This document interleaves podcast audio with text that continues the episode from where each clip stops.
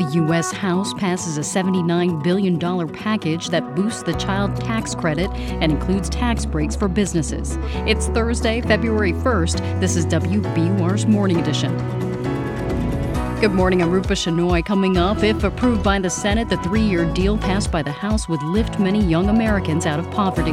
There is no denying the fact that 16 million children will benefit immediately from the expansion of the child tax credit. Also, this hour, Maine is struggling to come up with alternatives for troubled kids in the justice system. I was thinking, oh, you know, I'm getting all these charges and nothing's happening. I'll be fine. Plus, members of Massachusetts' congressional delegation are worried about the future of financially troubled Steward Healthcare. They expressed their intent to exit the Massachusetts healthcare market. Cloudy and 40s today. It's 701. Now the news. Live from NPR News in Washington, I'm Korva Coleman. The House of Representatives has voted overwhelmingly to pass a bipartisan tax package. NPR's Lexie Schapitl explains what's in the bill. A key provision of the bill expands the child tax credit, which gives families with children a break on their federal tax bill for three years. The changes would allow more low income families to use the credit and allow many families to receive a larger benefit. Still, some Democrats criticize the plan for not going as far as a previous tax credit put in place during the COVID pandemic. The Census Bureau found that version of the credit lifted more than 2 million children out of poverty.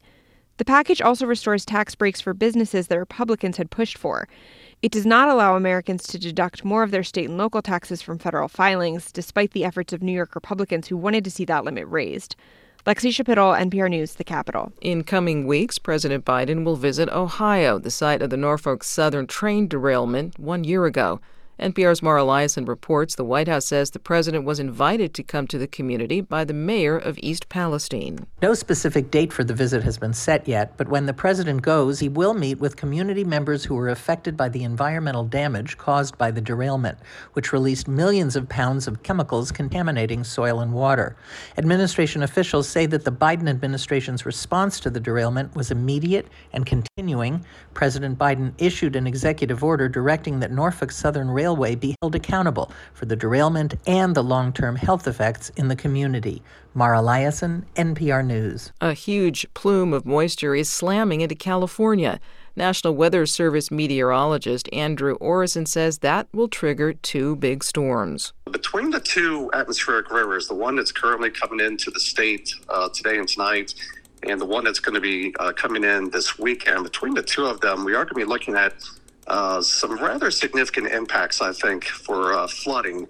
And so the one that occurs this weekend will be relatively strong, it appears, and there will be heavy rainfall associated with that, and it will drive additional concerns for flooding. The storm that's hitting California today has already triggered flood watches and advisories, and there are wind advisories too. Some wind gusts today in central California could hit tropical storm strength. European Union leaders have unanimously voted to approve a mammoth aid package for Ukraine. It's worth more than $50 billion. Ukraine has been urging the EU to continue financial support as it fights Russia's invasion. The tranche of EU aid comes as the U.S. Congress has held up similar support to Ukraine. Congressional Republicans say they won't pass it without U.S. border security first. The U.S. Central Command says U.S. forces conducted strikes in Yemen yesterday against Houthi rebels. The targets were missiles and a ground control station. The Yemeni rebels have been firing on commercial shipping in the Red Sea. This is NPR. I'm Rupa Shenoy. This is WBUR in Boston. Today is day 10 of the teacher strike in Newton. That means it's the 10th day out of class for students. The school committee says it's exploring ways the city could make up those school days once the strike ends. That could include taking days out of April vacation. David Belfort is the father of two Newton Public School students. He disagrees with the strike and worries that his high school age child will fall behind in advanced placement classes. The exam is coming up, and they're not going to delay those deadlines. She has the ACT coming up, and the topic and the substance of the learning is being missed. Other parents are supporting the Newton Teachers Association and its strike. The union says it's fighting for a contract that includes better parental leave policies and better pay for classroom aides. Some Roxbury residents are unhappy about losing access to the Melnia Cass Recreational Complex. It's being used by the state to shelter migrant families, but community leaders are pledging support out of concern for those who've been sleeping on the floor at Logan Airport. More now from WBUR's Paula Moura. The state says the recreation space can host 400 people. 75 were expected to arrive yesterday. At a press conference, Senator Liz Miranda acknowledged officials are asking the community to sacrifice a great deal. But she said Roxbury is a place that cares for those in need. We are a people who help people in their worst moments, and we have always been that. The state says it will hire local businesses to provide food, laundry, and transportation services for the migrants. Officials have promised to improve the facility and return it to the public in June. For 90.9 WBUR, I'm Paula Moura. The MBTA is launching a campaign aimed at cutting down on transit worker assaults. A video for the campaign features bus drivers and encourages riders to use the MBTA See Say app to report issues to transit police. Just like you rely on me to get you where you need to go, I rely on you. If you see something, say something. T data show that bus drivers have faced more than 625 attacks over the last three years. Nearly three fourths of those attacks were verbal. The T has already installed bus barriers throughout its fleet to protect drivers. The agency also plans to implement training for drivers to de escalate tense situations. Even as we slog through winter, spring is close by. The Red Sox equipment truck will leave Fenway Park on Monday for the trip to JetBlue Park in Fort Myers, Florida. The first workout with pitchers and catchers will be February 14th. It's 706. WBUR supporters include the Executive PhD program in business at Bentley, three years part time for professionals seeking data research skills. Online info sessions February 9th and 21st. Men and women's pro hockey are both off tonight. The Celtics play the Lakers at the Garden. The game starts at 7:30. Cloudy today and warmer with highs in the mid 40s. Still mostly cloudy tonight. Temperatures fall to lows around freezing. Tomorrow mostly cloudy again. Highs will be in the low 40s. It's 35 degrees in Boston. Thanks for listening to WBUR. Support for NPR comes from NPR stations. Other contributors include ECMC Foundation working to improve higher education for career success among underserved populations through evidence based innovation. Learn more at ecmcfoundation.org.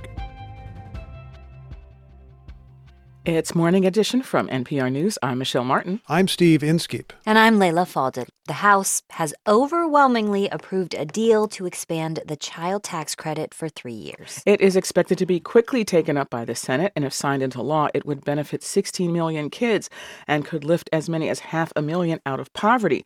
The deal, which also contains substantial business tax cuts, is the result of negotiations between Republican Representative Jason Smith and Democratic Senator Ron Wyden in a rare moment of bipartisanship for this highly divided Congress. NPR's Eric McDaniel is here to tell us more. Good morning, Eric. Good morning. Good morning. The margins on this vote 357 to 70. I mean, what was it about this bill that got so many people who constantly disagree to agree? Well, it was a couple things. You're right, these margins were huge, and I love to be glib about Congress, maybe even more than the average person. This bill does need to still clear some hurdles, namely the U.S. Senate, but it's one of the bills that a lot of folks around the country will really feel. I do want to acknowledge that the child tax credit here is not quite as robust as its COVID era counterpart, which lifted roughly 3 million children out of poverty. In fact, that led some progressives that you might have heard of, like Congressperson Alexandria Ocasio Cortez, to oppose the bill. It also contains big tax cuts for corporations, which brought a lot of Republicans along. But folks who know, they're still saying that this bill is pretty monumental. And I think you saw that on the scoreboard last night. It passed with huge majorities of both parties. I mean, I think it's also worth saying, though, it had to pass with huge majorities because a small number of opposition Republicans were ready to kill it, right? That's right. Like we've talked about before, there's a faction of the House Republican Conference that sees bipartisan legislating as failure and oppose all but the most staunchly conservative hmm. proposals. Mm-hmm. That opposition from the House Freedom Caucus and their allies, they blocked a procedural step, which meant the deal had to pass under something called suspension of the rules, which is basically a two thirds majority of the House, which it got, like we said. But in addition to those progressive oppositions and the opposition from anti compromise Republicans, there were also some blue state Republican members, folks like Anthony D'Esposito of Long Island, who hoped to push for more tax relief in places like New York with higher state taxes. Was this bill backed by the top Republican, Speaker Mike Johnson? So this is interesting to me. Speaker Johnson was hesitant to schedule the bill for a vote because of the internal Republican disagreements I mentioned. And when it did get scheduled, he put out a statement praising the tax cuts without mentioning the child poverty measures at all. He did eventually vote for it. But this suspension of the rules stuff, which is just another way to say he needs Democratic votes to get things passed, is really not a tool he likes using because it upsets some people in his party and it could eventually cost him the job, like it did Speaker McCarthy. So there is also bipartisan negotiation over immigration in the Senate, and that was looking promising for a while, but this time House Republicans could doom the bill. What's different about those negotiations? You're right. These are similar processes in a lot of ways. They're bipartisan negotiations without the involvement of party leaders, sort of a bottom up thing. But the political pressures are quite different. Immigration is a very visible political issue in the presidential campaign. GOP frontrunner Donald Trump has been focused on killing that deal, posting about it online a lot. And the child tax credit has just not gotten that kind of focus for him. And you see that in Speaker Mike Johnson's rhetoric. After Republicans insisted Ukraine and Israel be tied to this immigration reform proposal, Johnson used his first floor speech as Speaker on the floor of the House yesterday to try and kill the immigration deal before it even leaves the Senate. So I think it's true, probably true, to say Republicans want to address the very real issues facing the U.S. immigration system record number of migrants arriving at the U.S. southern border, but a lot of them want to see Trump elected more. Hmm. NPR congressional reporter Eric McDaniel. Thanks, Eric. Thank you.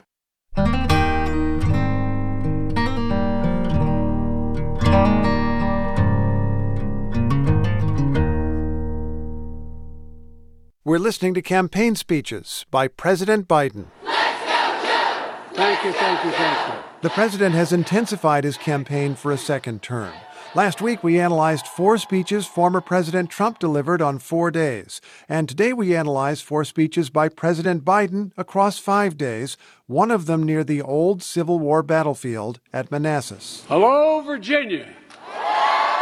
Biden, like Trump, has riffs he's repeated for years, like the oldies of a rock band on tour. In each case, the oldies speak to the political brand. We heard one of Trump's last week when he read lyrics of an actual old song comparing immigrants to snakes. Biden's four speeches repeatedly talked of his dad, who taught me a very important lesson. He'd say, Joey, this is God's truth. A job is about a lot more than a paycheck. It's about decency. It's about your dignity. In both Manassas and in Superior, Wisconsin, Biden said Republican tax cuts for the wealthy would not have helped his dad. And uh, but the trickle down economics didn't trickle down much on my dad, dad's kitchen table. The president was in Wisconsin to show one of the results of an infrastructure law. For decades, people talked about replacing this bridge, but it never got done until today. His enthusiasm for infrastructure comes through often. In the four speeches we analyzed, Biden promoted his economic policies, which have not scored well in polls, although inflation is dropping and unemployment is low. If you notice, all the major all the major economists were talking about there's going to be a recession next week, next month. But all of a sudden, they're seeing the Lord. I'm a little worried. Some of the major economists in American history are now giving me credit. It's like, oh God, what's going on? And if his likely opponent is called a populist, Biden took a few populist shots of his own. Raise your hand if you think the tax code is fair. In 2020, 55 of the Fortune 500 company corporations paid zero in taxes. Zero in taxes. A big theme of the four speeches we analyzed was abortion rights, though Biden had trouble getting his message out when protesters interrupted. Jill and I had a chance to sit down.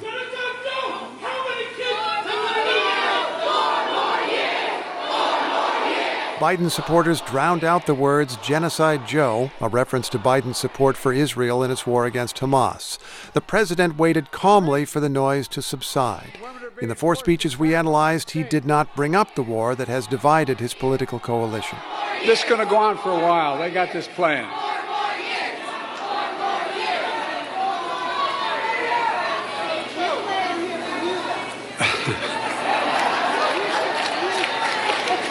The reason women are being forced to travel across state lines for health care is Donald Trump. The reason their family members are trying to get help, them to are threatened with, with prosecution, is because of Donald Trump. And the reason their fundamental right has been stripped away is Donald Trump. In 2016, Donald Trump explicitly promised to appoint Supreme Court justices who would overturn the right to abortion, which they did. I could go on. But look, and let there be no mistake, the person most responsible for taking away this freedom in America is Donald Trump.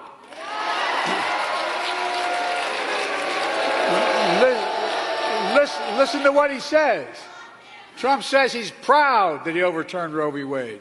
He said, and I quote, there has to be punishment for the women exercising their reproductive freedom. Back in 2016, Trump did say there has to be some form of punishment for abortion. His campaign later backed off that. Biden used to avoid criticizing Trump by name, but now he does as he seeks to make this election about Trump. In the four speeches we analyzed, he said Trump more than 40 times. Trump has questioned Biden's mental state, and Biden now questions Trump's. By the way, have you noticed? He's a little confused these days.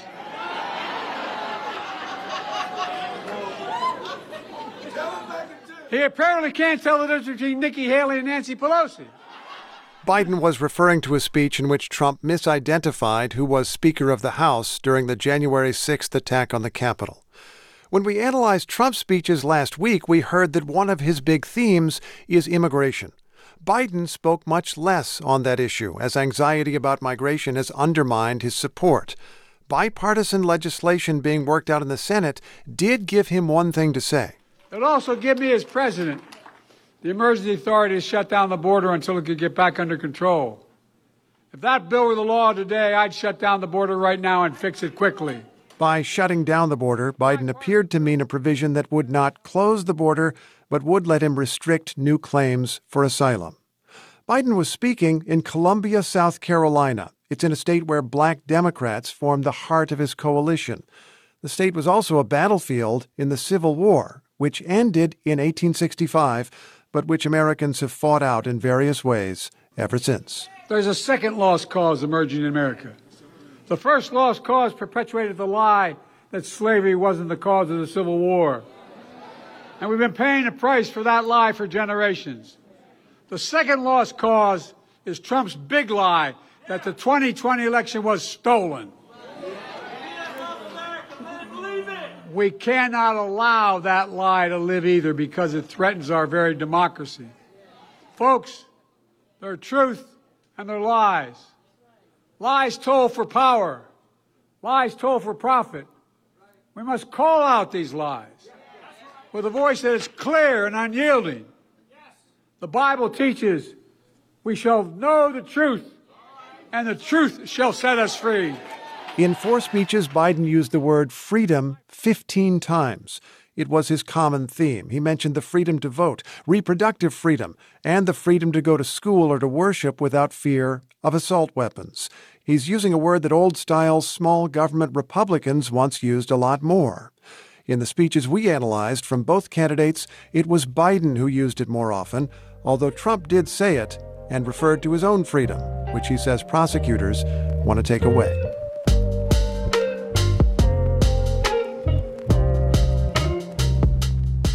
We should mention that we've been inviting both candidates for interviews on NPR News.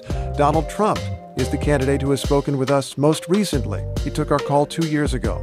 President Biden has declined all one on one interviews on NPR for more than four years, since December 2019. Invitations to both remain open.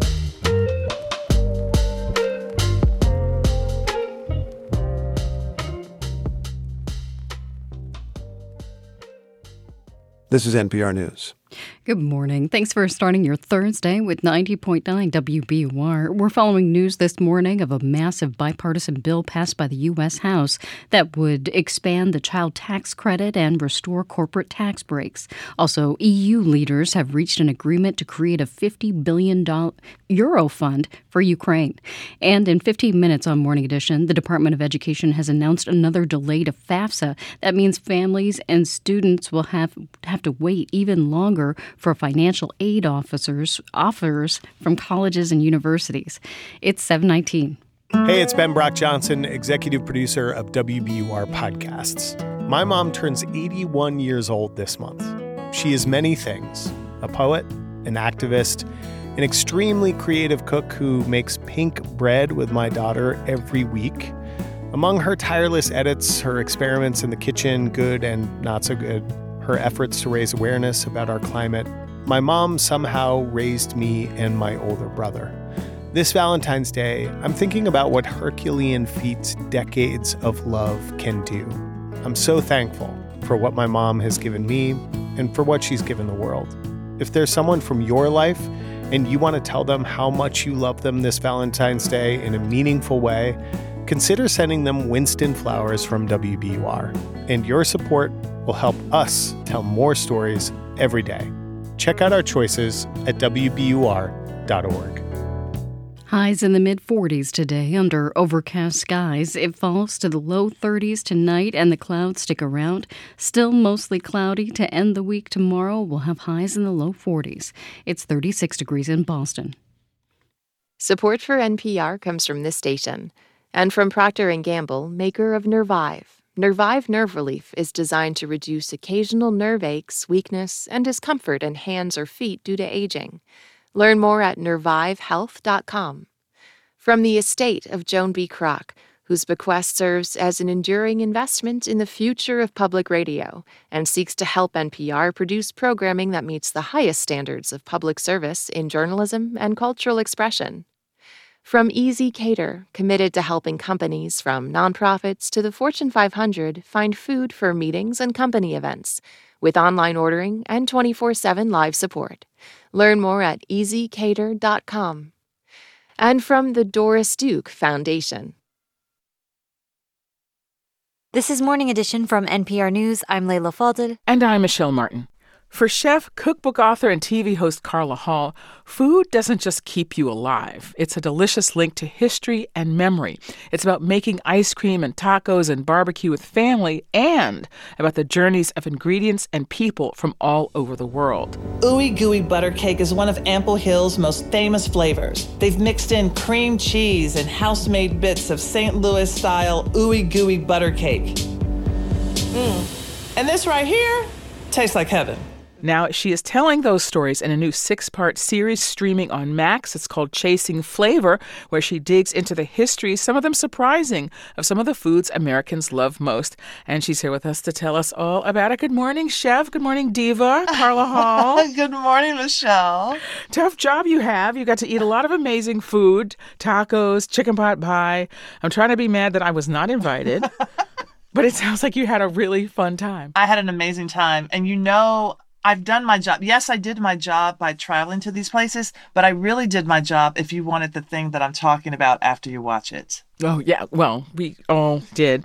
As I said, you go places and you talk about the history of the thing, but you also talk about what it is and how it is accomplished. And this is a clip that I want to play where you are at Ample Hills Ice Cream in Brooklyn, New York, and you're explaining the different types of ice creams. Premium ice cream versus a regular ice cream is the air that's whipped into it. So if you take a pint of your ice cream and a pint of regular ice cream, when yours melts, it may be here. And if another one melts, it's way down here.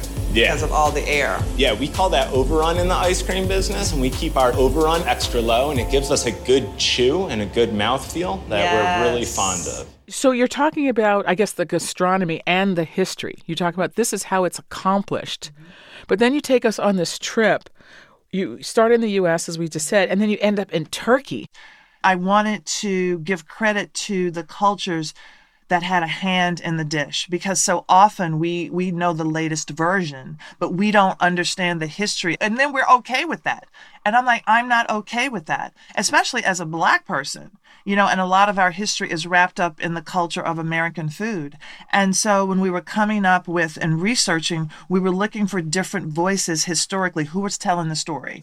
There's a, a person you introduced us to named Augustus Jackson, who is credited as the father of American style ice cream. He was an enslaved chef at the White House. And so he left to go to Philadelphia. And one of the things that we tell about the ice cream story is to put egg in it or to take egg out. So there's the frozen custard that we think about.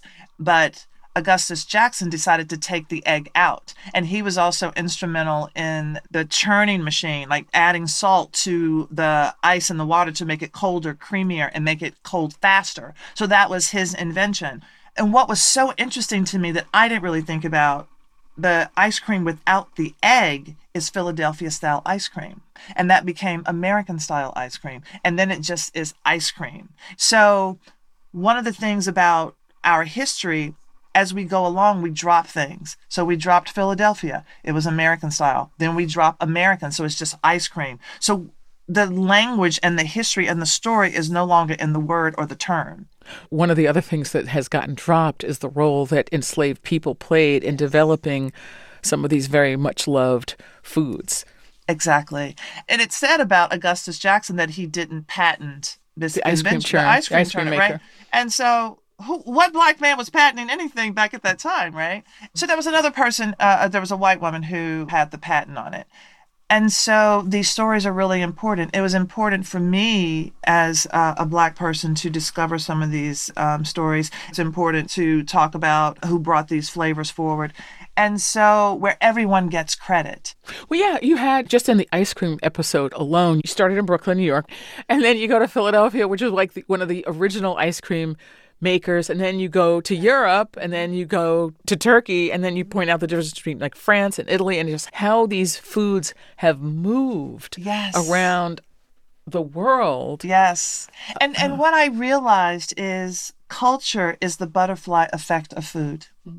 So when people move to a particular place, they take up space and residence and they take what is there and things change. And then people move somewhere else. So you can't do it without people. And when you think about you know the country being a melting pot and we're talking about everybody sitting at the table but literally through history everyone was at the table because that's why we have the food that we have.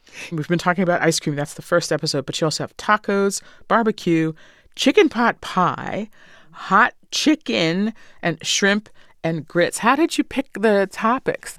I would love to say that it was all about my desires and wishes, but there's also a network. So we had an, an, executive, so we're going back and forth. So certain things that were on my list didn't make it, but I knew I wanted to do ice cream because I love ice cream, and it's it's also we were looking at what are some of the beloved dishes in America, but we were looking for the surprise.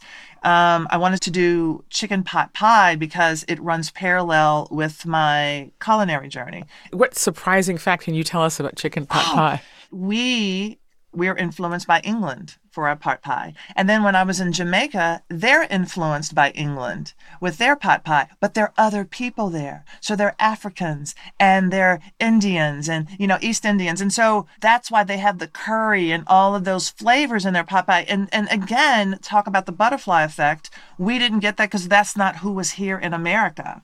The other thing that I loved going to Rome and seeing this crust uh, that was a pot.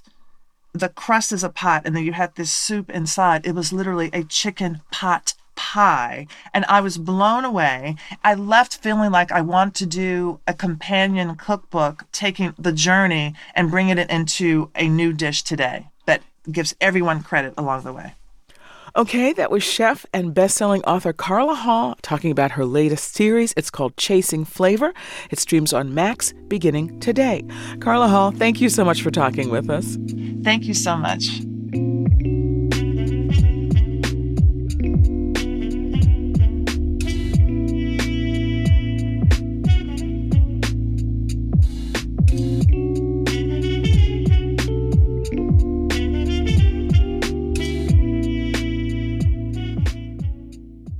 This is NPR News. Today's top stories are next. Then coming up at 7:45 on WBUR's Morning Edition, there's a growing fight over the FDA's delayed plan to ban, ban menthol in cigarettes. It's 7:29. WBUR supporters include ThoughtForms Custom Builders. Committed to building high performance, healthy homes and spaces that bring people together, supporting NENSA's John Ogden Youth and Introductory Programming. Learn more at thoughtforms corp.com and nensa.net.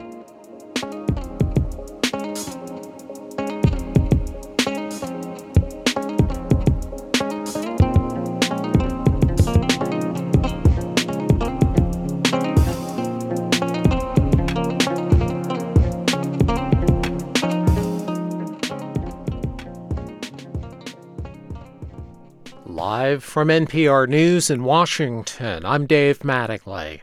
The European Union has approved a $54 billion package of economic and military aid to Ukraine. Hungary's Prime Minister Viktor Orban, a supporter of Russian President Vladimir Putin, was among the EU's 27 members voting in favor of the package. Previously, Orban held up that aid to Kiev. Negotiations continue in Congress on President Biden's request to send another $60 billion in U.S. aid to Ukraine. NATO's Secretary General Jens Stoltenberg was in Alabama yesterday to get a look at a Lockheed Martin manufacturing plant in Troy. Emily Mosier with Troy Public Radio has more. Lockheed Martin has provided weapon systems for Ukraine since the war began, including the crucial Javelin anti tank missile. Stoltenberg pointed out that the U.S. is now giving less aid. The United States has criticized NATO allies for not spending enough on defense, and rightly so. And I commend the U.S. leadership on uh, this important issue. But things have changed. Stoltenberg told the audience of Lockheed Martin employees that NATO will be buying weapons from the U.S. until President Putin accepts Ukraine as a sovereign nation. For NPR News, I'm Emily Mosier in Troy, Alabama. This is NPR News from Washington. This is WBUR in Boston. I'm Rupa Shenoy. The Massachusetts State Senate is set to vote on a major gun reform package today. The legislation would tighten the state's assault weapons ban, prohibit people from carrying guns in certain public buildings, and crack down on unregistered so called ghost guns.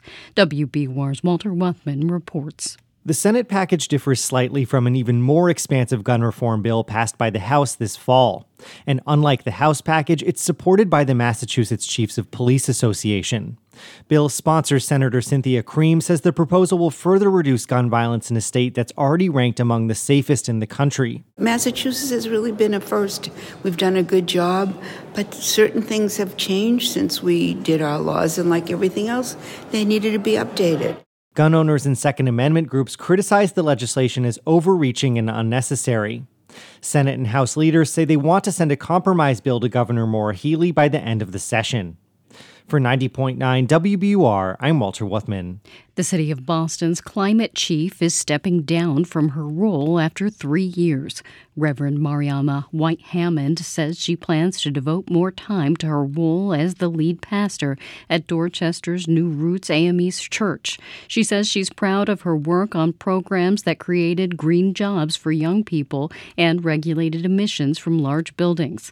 White Hammond is also glad she brought some spirituality to her work my hope is that I have pushed not just the staff, but also community members to ask how do we make decisions about resources when at times it feels like there's not enough? How do we bring the kind of creativity that says, I don't think Creator would have given us a situation if we cannot do the right thing? Her last day with the city will be April 26th.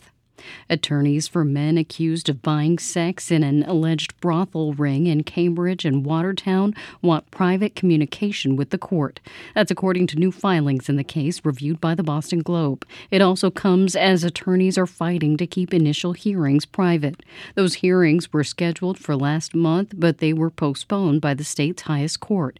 WBUR was among several local news outlets that petitioned the court to make the initial hearings public. It's 733. We're funded by you, our listeners, and by the Umbrella Arts Center, presenting Broadway star Jeremy Jordan in an intimate concert February 9th and 10th. Tickets at theumbrellaarts.org. It's hockey's all-star break. In basketball, LeBron James is questionable for tonight's game as the Los Angeles Lakers are in town to take on the Celtics. Tip-off is at 7:30. Cloudy with highs in the mid-40s today. Temperatures fall to the low 30s tonight and the clouds will stick around. Mostly cloudy tomorrow. Highs will be in the low 40s. It's 35 degrees in Boston. You're with WBUR. Support for NPR comes from this station and from Indeed, designed to be an end to end hiring solution for businesses of all sizes to attract, interview, and hire candidates all from one platform. Learn more at Indeed.com/slash NPR. From Procter & Gamble, maker of Align Probiotic, a daily supplement designed by gastroenterologists to help relieve occasional bloating, gas, and abdominal discomfort. More at alignprobiotics.com and from the listeners who support this NPR station. It's Morning Edition from NPR News. I'm Leila Fadel. And I'm Michelle Martin. Good morning. Families and students who have already seen delays in getting the financial aid information they need to help pay for college will have to wait even longer now for those offers from colleges and universities. That's because earlier this week, the U.S. Department of Education announced yet another delay in an already chaotic financial aid season. NPR's Cory Turner has been following these developments, and he's with us now to tell us more about it. Good morning, Cory. Good morning, Michelle actually not such a good morning because no. you know people who are in this world of waiting for aid offers know this but for people who don't this is a very big deal for students and families who've already been waiting for weeks even months longer than usual so if you just start by explaining why that is and what's behind this new delay yeah, you bet. So, normally colleges can start making financial aid offers not long after students fill out the FAFSA, the free application for federal student aid. And in the past, as you know, that's been as early as October. This year, though, the FAFSA didn't come out until the end of December, and the department said it wouldn't send colleges the FAFSA data they need until the end of January. And then earlier this week, at the last minute, it changed that to March. And what that means, Michelle, really for students and families, is that they're likely going to have to wait now until April at the earliest for those college financial aid offers. But colleges don't colleges traditionally require students to commit by May 1st? Yeah, many do. Most do. There is no margin for error left in the traditional admission schedule. And I have heard a lot of concern about this delay's potential impact, especially on lower income high school seniors who may be on the fence about college you know, several college administrators and parents told me the longer it takes for aid offers to reach these students, the more likely they are to just give up on the idea of college. Uh, Scott Scarrow is the financial aid director at United Tribes Technical College in North Dakota, and he told me he really worries about these students. If they're not getting real solid communication or communication that changes on them, they may just go find some low paying job that's going to pay the bills now and they'll just give up on school. Michelle Scarrow told me he doesn't want the seniors of 2024 to be a kind of lost generation. And the irony here, though, is that this setback this week is largely because the Ed Department is fixing a mistake in the FAFSA that would have hurt many of these same students. Right. People may remember you were on this program three weeks ago talking about this mistake that the Ed Department had made. Yeah, a mistake that would have cost these students $1.8 billion in federal student aid, especially lower income students. So we can't forget that there is actually good news here that the department finally committed to fixing the mistake. The problem is the fix will take time, money, and human resources that are already in short supply. So, you've been talking with a lot of financial aid offices at colleges and universities across the country. What are they telling you? I mean, at first it was frustration I was hearing. Now it's exasperation. Uh, in fact, the timing has gotten so bad that a host of higher ed groups yesterday called on colleges to simply step back from that traditional May 1st deadline. They want schools to give students and families more time to consider their options once those letters do finally start going out. That is NPR's Cory Turner. Cory, thank you. You're welcome, Michelle.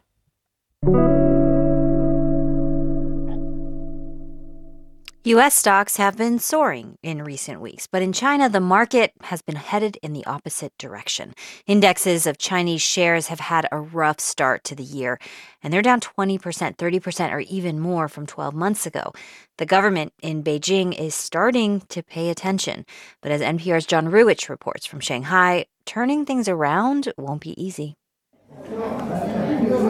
In a stock trading hall at a brokerage called Red Tower Securities, retirees gather in the afternoon to swap rumors and make a few trades.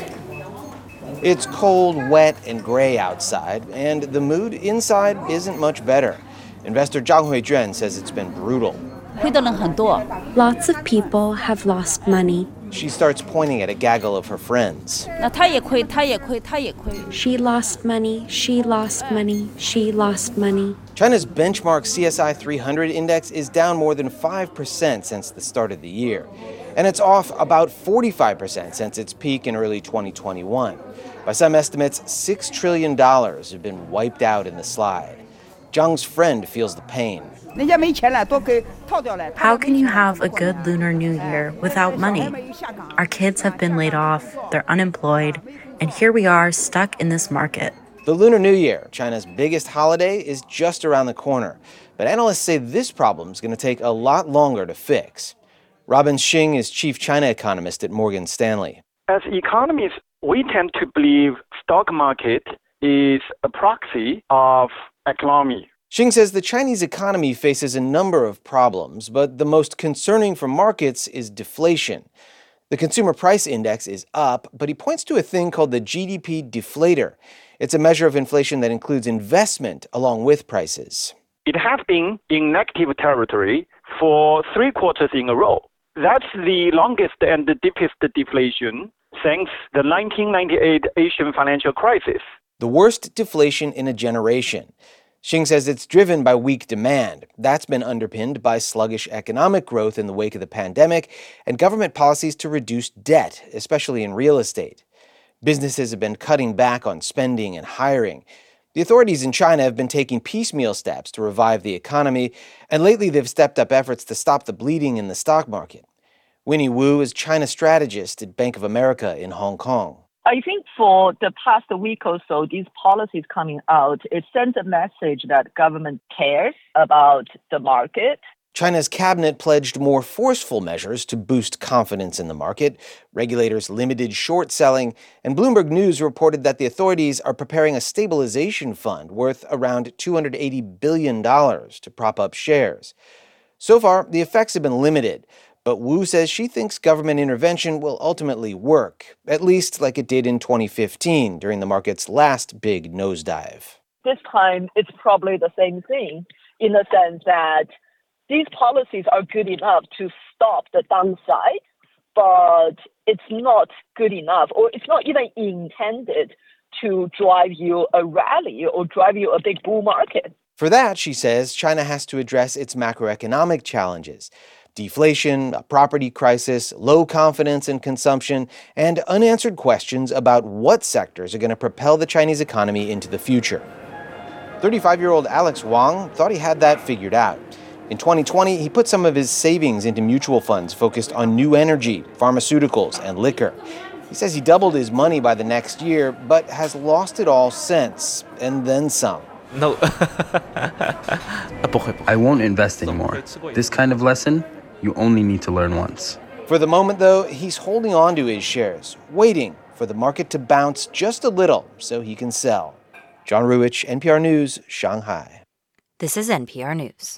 Coming up at the top of the hour here on WBUR's Morning Edition, a growing rift between Ukraine's president and his military chief of staff is threatening to divide Ukrainian society at a crucial time. Overcast and mid 40s today, mostly cloudy and low 30s tonight. Low 40s for our Friday tomorrow and still mostly cloudy. It's 36 degrees in Boston. WBUR supporters include the John S. and James L. Knight Foundation, helping public radio advance journalistic excellence in the digital age. Informed communities essential for healthy democracy. KF.org. The number of businesses going bankrupt in Massachusetts increased more than 50% last year. Data from the federal court system shows 294 businesses filed for bankruptcy last year. Officials say economic uncertainty could have added to the increase. Bankruptcy filings are also on the rise nationally. Across the country, they rose nearly 17% on average last year. A Quincy based nurse staffing software platform is announcing its latest round of layoffs. IntelyCare tells the Boston Business Journal it cut jobs amid a reorganization. The company says those who were laid off got severance, extended healthcare benefits, and help finding a new job. The company is not saying how many people were laid off. A popular Middle Eastern bakery in Cambridge plans to expand into Allston. Sofra is opening its new bakery on Harvard Street. Owners say the new location has a bigger kitchen and more seating. It plans to open this summer. It's 744.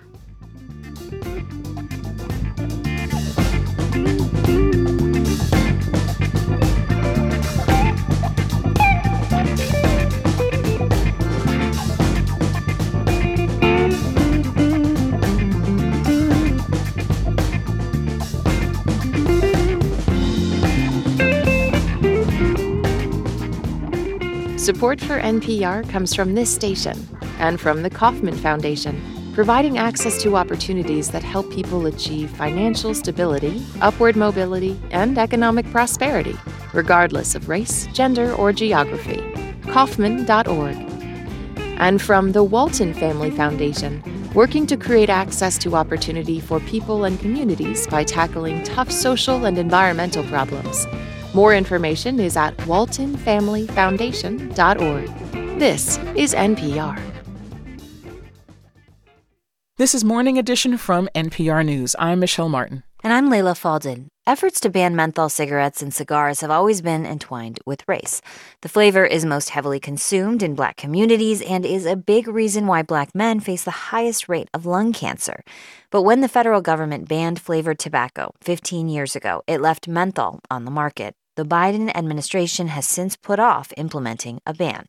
NPR's Yuki Noguchi reports. Lincoln Mondy grew up in Texas in a biracial family. His mother's white family used regular tobacco, but not his black father. My dad exclusively smoked menthol cigarettes. Menthol was such a part of black culture, and I knew that black people smoked menthol, and that was just a fact. Mondy turned his curiosity about menthol into a documentary for the Truth Initiative, an anti smoking advocacy group. He realized his racial associations with menthol came from decades of targeted marketing in black magazines like Ebony or from cultural events in black neighborhoods. Kool Cigarettes hosted this jazz festival in Detroit for years, right? Phillip Gardiner is a public health activist and co chair of the African American Tobacco Control Leadership Council. Today, over 85% of African American adults who smoke cigarettes smoke menthol cigarettes. And that's because of the predatory marketing. He says women and Latino people were also marketed menthol's cooling properties, which makes it easier to inhale deeply. The more deeply you inhale, the more nicotine and toxins you take in, the more addicted you become. And the more lethal they are. Anti smoking advocates point to menthol as a clear contributor to racial disparities in health, specifically cancers. The Food and Drug Administration was set to enact a long awaited ban on menthol cigarettes and cigars last August. The White House since delayed it until March, angering activists like Gardiner. It's ridiculous. Thousands of lives are being lost because of the inactivity of the FDA and now the White House. Menthol has become a flashpoint of controversy, dividing black leaders. Gardiner blames the delays on the industry he says is wielding its financial influence within the black community. It recently sponsored a poll finding a menthol ban would sway more black voters against President Biden.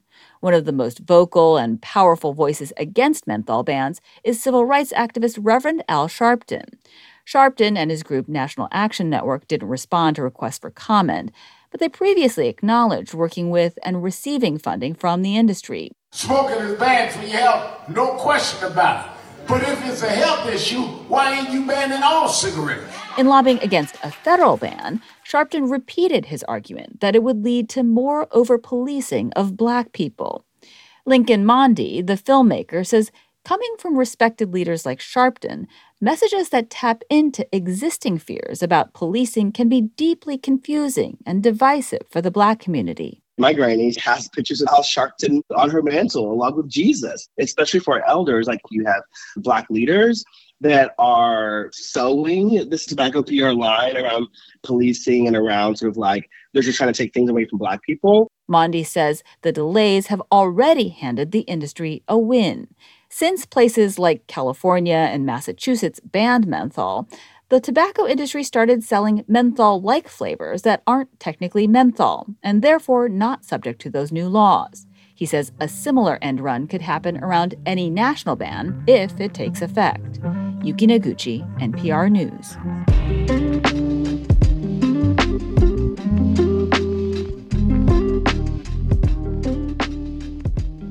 This is NPR News. It's a Thursday on WBUR. Coming up at 8:20 here on Morning Edition, informal groups in Chicago are trying to help thousands of migrants arriving with severe trauma after surviving harrowing dirt journeys.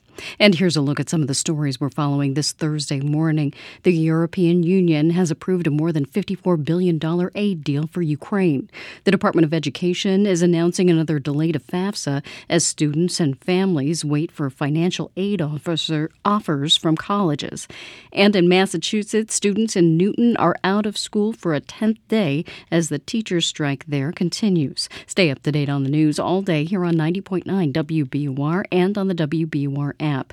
Mid 40s and cloudy today, still overcast tonight as temperatures fall to around freezing. Low 40s to end the week tomorrow. It'll be mostly cloudy. It's 36 degrees in Boston. We're funded by you, our listeners, and by MathWorks, creators of MATLAB and Simulink software for technical computing and model based design. Accelerating the pace of discovery in engineering and science, MathWorks.com. And Rose Art Museum, with no ordinary love. Painter Salman Toor's exploration of tradition and intimacy. More at brandeis.edu slash rose. Sending your Valentine Winston flowers from WBUR creates stories that help you think more deeply about the world. I'm Meghna Chakrabarti. Send your gift almost anywhere in New England, and your support of WBUR will enrich the lives of thousands of listeners in Boston and beyond. Order now to save 10% on all four choices, including a dozen long stemmed red roses. Choose the perfect gift at WBUR.org. This is WBUR's Morning Edition. I'm Rupa Shenoy. The debate continues over the fate of Steward Healthcare's nine hospitals in Massachusetts. State and federal officials say they expect to see plans from Steward soon for its Massachusetts hospitals, and members of the state's congressional delegation have been weighing in. WBUR's Deborah Becker reports. Representative Stephen Lynch says Steward executives told congressional staffers last week the company plans to leave Massachusetts. They expressed their intent to exit the Massachusetts healthcare market. Lynch says Steward executives indicated the situation is urgent at four of its Massachusetts hospitals. He interprets that to mean that those facilities will likely close soon, but he says the company didn't provide any timeline. Lynch says he's surprised by the extent of Steward's problems. The delegation together has, we've directed, I think, over $150 million to the Steward Healthcare Uh, network in Massachusetts over the past few years. I was expecting that we would receive some type of notice if they were in in dire straits. Representative Lori Trahan brought up Steward during a congressional healthcare hearing yesterday. She said for profit healthcare companies like Steward are harming patients, especially her constituents who rely on some Steward hospitals. Families in my district are the ones who are being told that they have to pay the price. Steward did not respond to requests for comment. The companies only said that low reimbursement rates for publicly insured patients jeopardize its Massachusetts operations. Lawmakers say Steward has also cited the $50 million it owes to its landlord. Steward sold its Massachusetts hospital real estate to the company Medical Properties Trust, or MPT. Steward then leased the property back. Real estate investment trust analyst Robert Simone with the research firm Hedgeye says MPT has loaned Steward millions. The only reason why Steward is failing right now, in my view, and the math kind of bears it out is that MPT cannot afford to loan any more money to Steward. Several lawsuits suggest Steward has other significant debts. One of the largest alleges that Steward owes more than $45 million to a healthcare staffing firm. Steward's already in the process of closing New England Sinai Hospital in Stoughton. At a state hearing last night, Steward officials re released the hospital closing announcement from December. It said Steward cannot afford to keep the facility open. State officials say they are in talks with Steward and are working to protect healthcare and preserve jobs. For 90.9 WBUR, I'm Deborah Becker.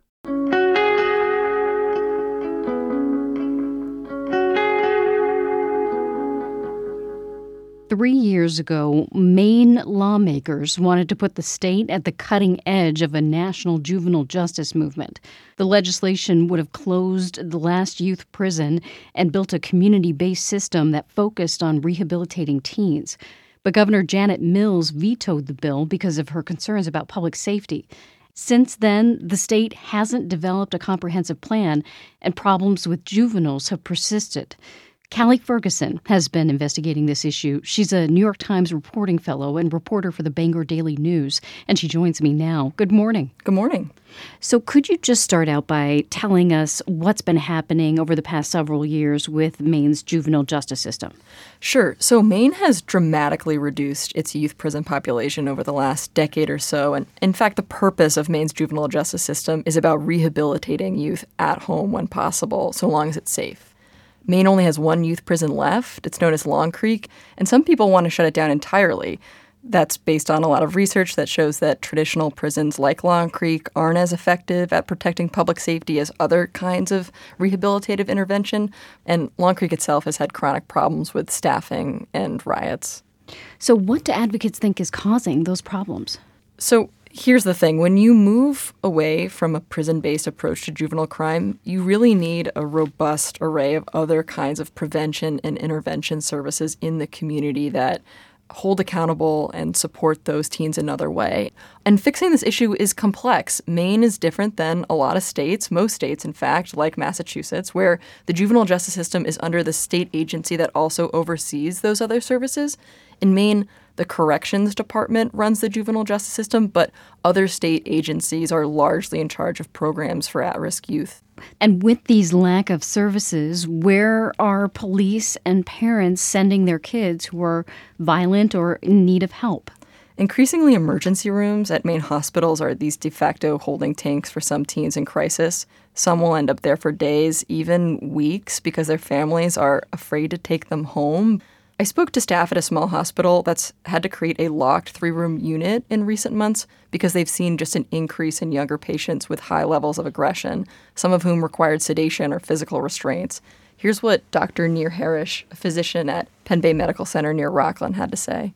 And now I feel like I'm running a correctional facility, which is not something I'm trained for. Nir worries these prolonged stays only add to kids' trauma. The rooms are windowless, there's no way for the hospital to even let them go outside. This is a small hospital, so there isn't even an adolescent psychiatrist on staff that can provide some kind of treatment in the meantime. We know that we haven't solved anything. We know they'll be back. That we're just putting a band aid on it and hoping for the best. You can definitely hear the frustration in his voice. Yeah, and Rockland has seen a surge in juvenile crimes in the last few years, mostly involving youth in some kind of distress. Can you go into that a little bit more? Like, what crimes are we talking about? Sure. I, I talked to a pair of teens who started getting into trouble after being kicked out of school, and this is them chatting. Like just doing a bunch of drugs, yeah. like just stealing, stealing, stealing everything Shit. we could think of. Yeah, cars, motorcycles. Well, yeah, but we'd walk down the street and see like a four wheeler or something. That's Timmy and Harry. They were both 16 at the time. We're only using their first names at their parents' requests we were bored and we were always like just like nobodies and then that kind of made us feel like a somebody. In Timmy's case, he was also stealing to support a drug habit. And this pattern emerged where the local cops would charge one of them or both of them with a crime, mostly misdemeanors, and then it would be up to the Department of Corrections to decide, you know, if either of them posed enough of a safety risk that they needed to go to Long Creek, which under the law they didn't. So they'd be released and issued a date to appear in court down the road. And in the meantime, they would just keep getting into trouble. I was thinking, oh, you know, I'm getting all these charges and nothing's happening. I'll be fine. Rockland Chief of Police Tim Carroll says his officers got frustrated encountering the same teens over and over. Once we take the kids into custody, it's a matter of paperwork and they're back out and they're laughing on their way out the door. Chief Carroll, he worries about how to put an end to chronic lawbreaking and worried these kids aren't getting the help they need. And what is the state and, and the governor? What are they trying to do about it? Governor Mills declined to do an interview with me, but in a statement, a spokesman said that the governor has invested in these kinds of programs like restorative justice, mentorship, behavioral health, but acknowledges that a lot more work needs to be done. There have been some lawmakers that have continued to propose reforms, but there isn't as much energy around this topic as a few years ago. I want to emphasize that what Maine has done in reducing its incarcerated population is a huge feat. The state just has a lot of unfinished business with creating more alternatives. Callie Ferguson is a reporter with the Bangor Daily News and a New York Times reporting fellow. Thank you very much. Thanks.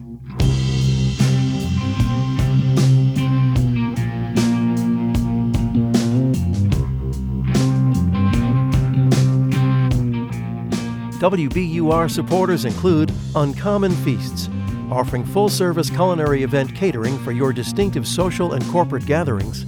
Gather around. Let's feast. I'm education reporter Carrie Young, and this is 90.9 WBUR FM Boston, 92.7 WBUA Tisbury, and 89.1 WBUH Brewster. Listen anytime with our app or at WBUR.org. WBUR, Boston's NPR news station. The House passes a $78 billion bipartisan bill that would expand the child tax credit and restore some corporate tax breaks. It's Thursday, February 1st. This is WBUR's Morning Edition. Good morning. I'm Rupa Shenoy. Coming up, tech CEOs who testified on Capitol Hill yesterday faced blistering criticism for failing to protect children. Mr. Zuckerberg, you and the companies before us, I know you don't mean it to be so, but you have blood on your hands. Also, this hour, the head of a charity that offers medical services to Palestinians in Gaza says help is desperately needed. It is an urgent need, but nobody's thinking about it because people are thinking about how to provide water and food for their children. Plus, a disagreement between TikTok and Universal Music Group may mean music by some of the world's most popular artists will no longer be available to use in videos. Cloudy and 40s today. It's 801. Now the news. Live from NPR News in Washington, I'm Korva Coleman. The European Union has sealed a deal on aid to Ukraine. EU leaders clinched the agreement just an hour after they began a summit. NPR's Eleanor Beardsley reports the deal came quickly after Hungary lifted its veto. Hungary had been the only EU nation blocking the funding, which must be approved unanimously.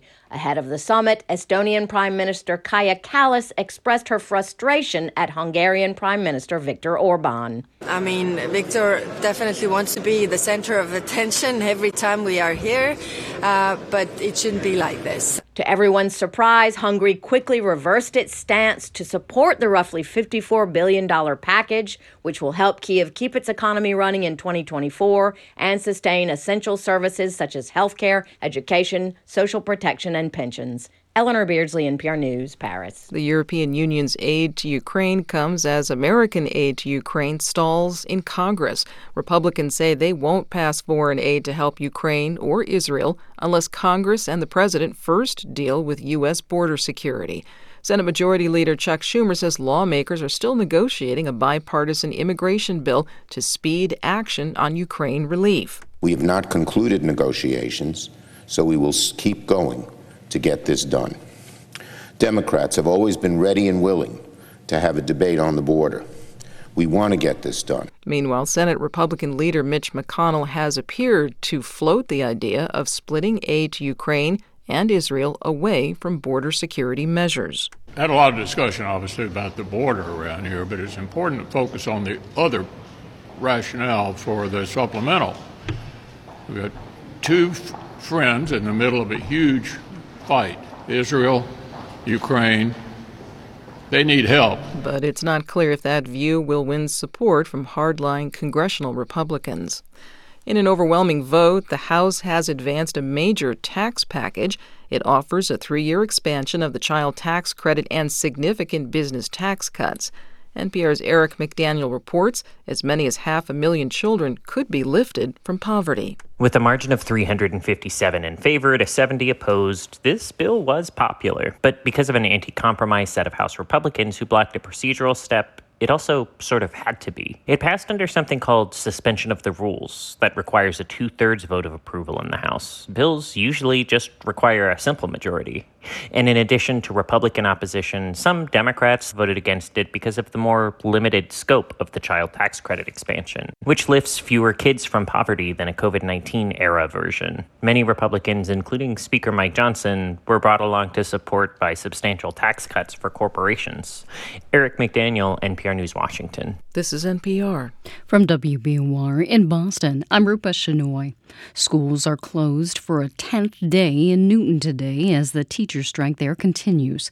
The union and city leaders are still negotiating a new contract. Newton School Committee members say the sides remain some $15 million apart on the agreement. Teachers are seeking increased funding for teachers' aides and student mental health supports. The Boston City Council has finally voted to accept a $13 million federal counterterrorism grant. Councilors had failed to pass the measure twice before. WBUR Simon Rios has more on yesterday's vote. The federal public safety grant is destined for Boston, along with Somerville, Chelsea, and other communities. But the Boston City Council has an oversight role, and several councilors said they didn't want to just rubber stamp a multi million dollar expenditure.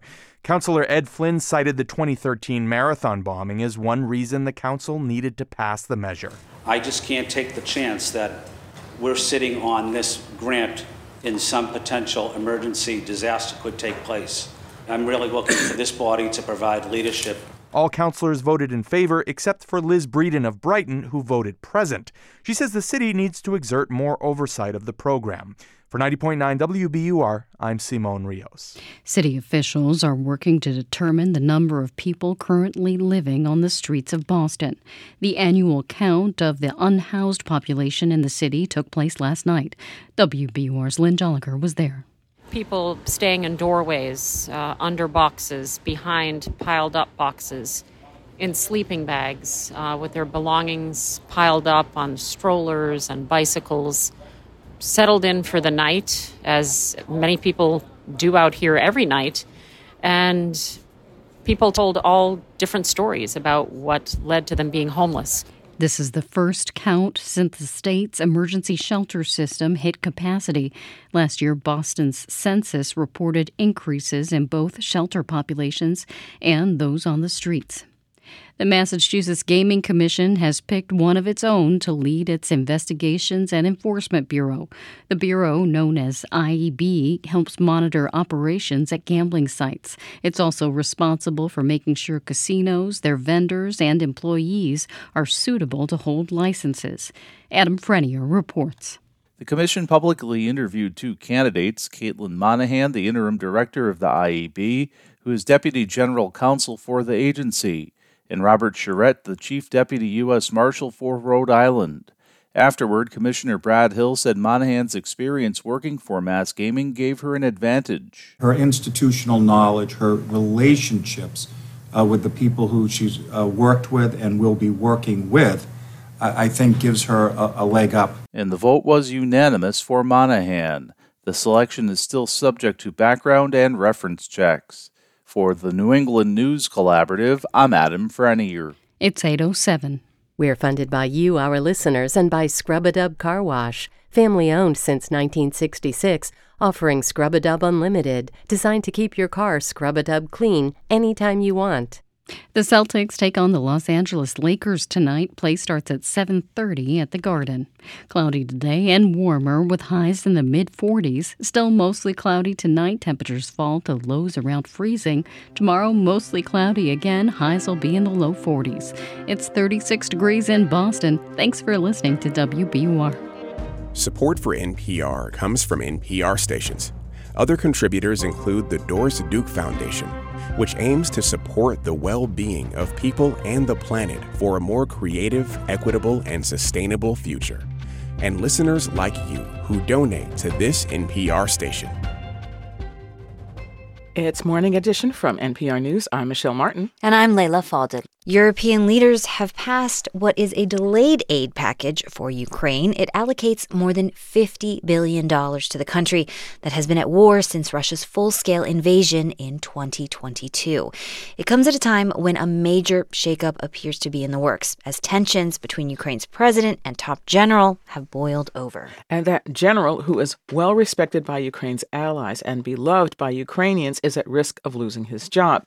And that could divide the Ukrainian public at a crucial crucial time as Ukrainian soldiers struggle to defend the front line with fewer resources from the West. Joining us now to talk about this is Joanna Kakissis in Kiev. Hi, Joanna. Hi, Leila. So let's start with this aid package that passed today. How does this affect Ukraine's war effort? So it's going to be a huge boost. Ukraine's going to be able to pay for ammunition, for weapons.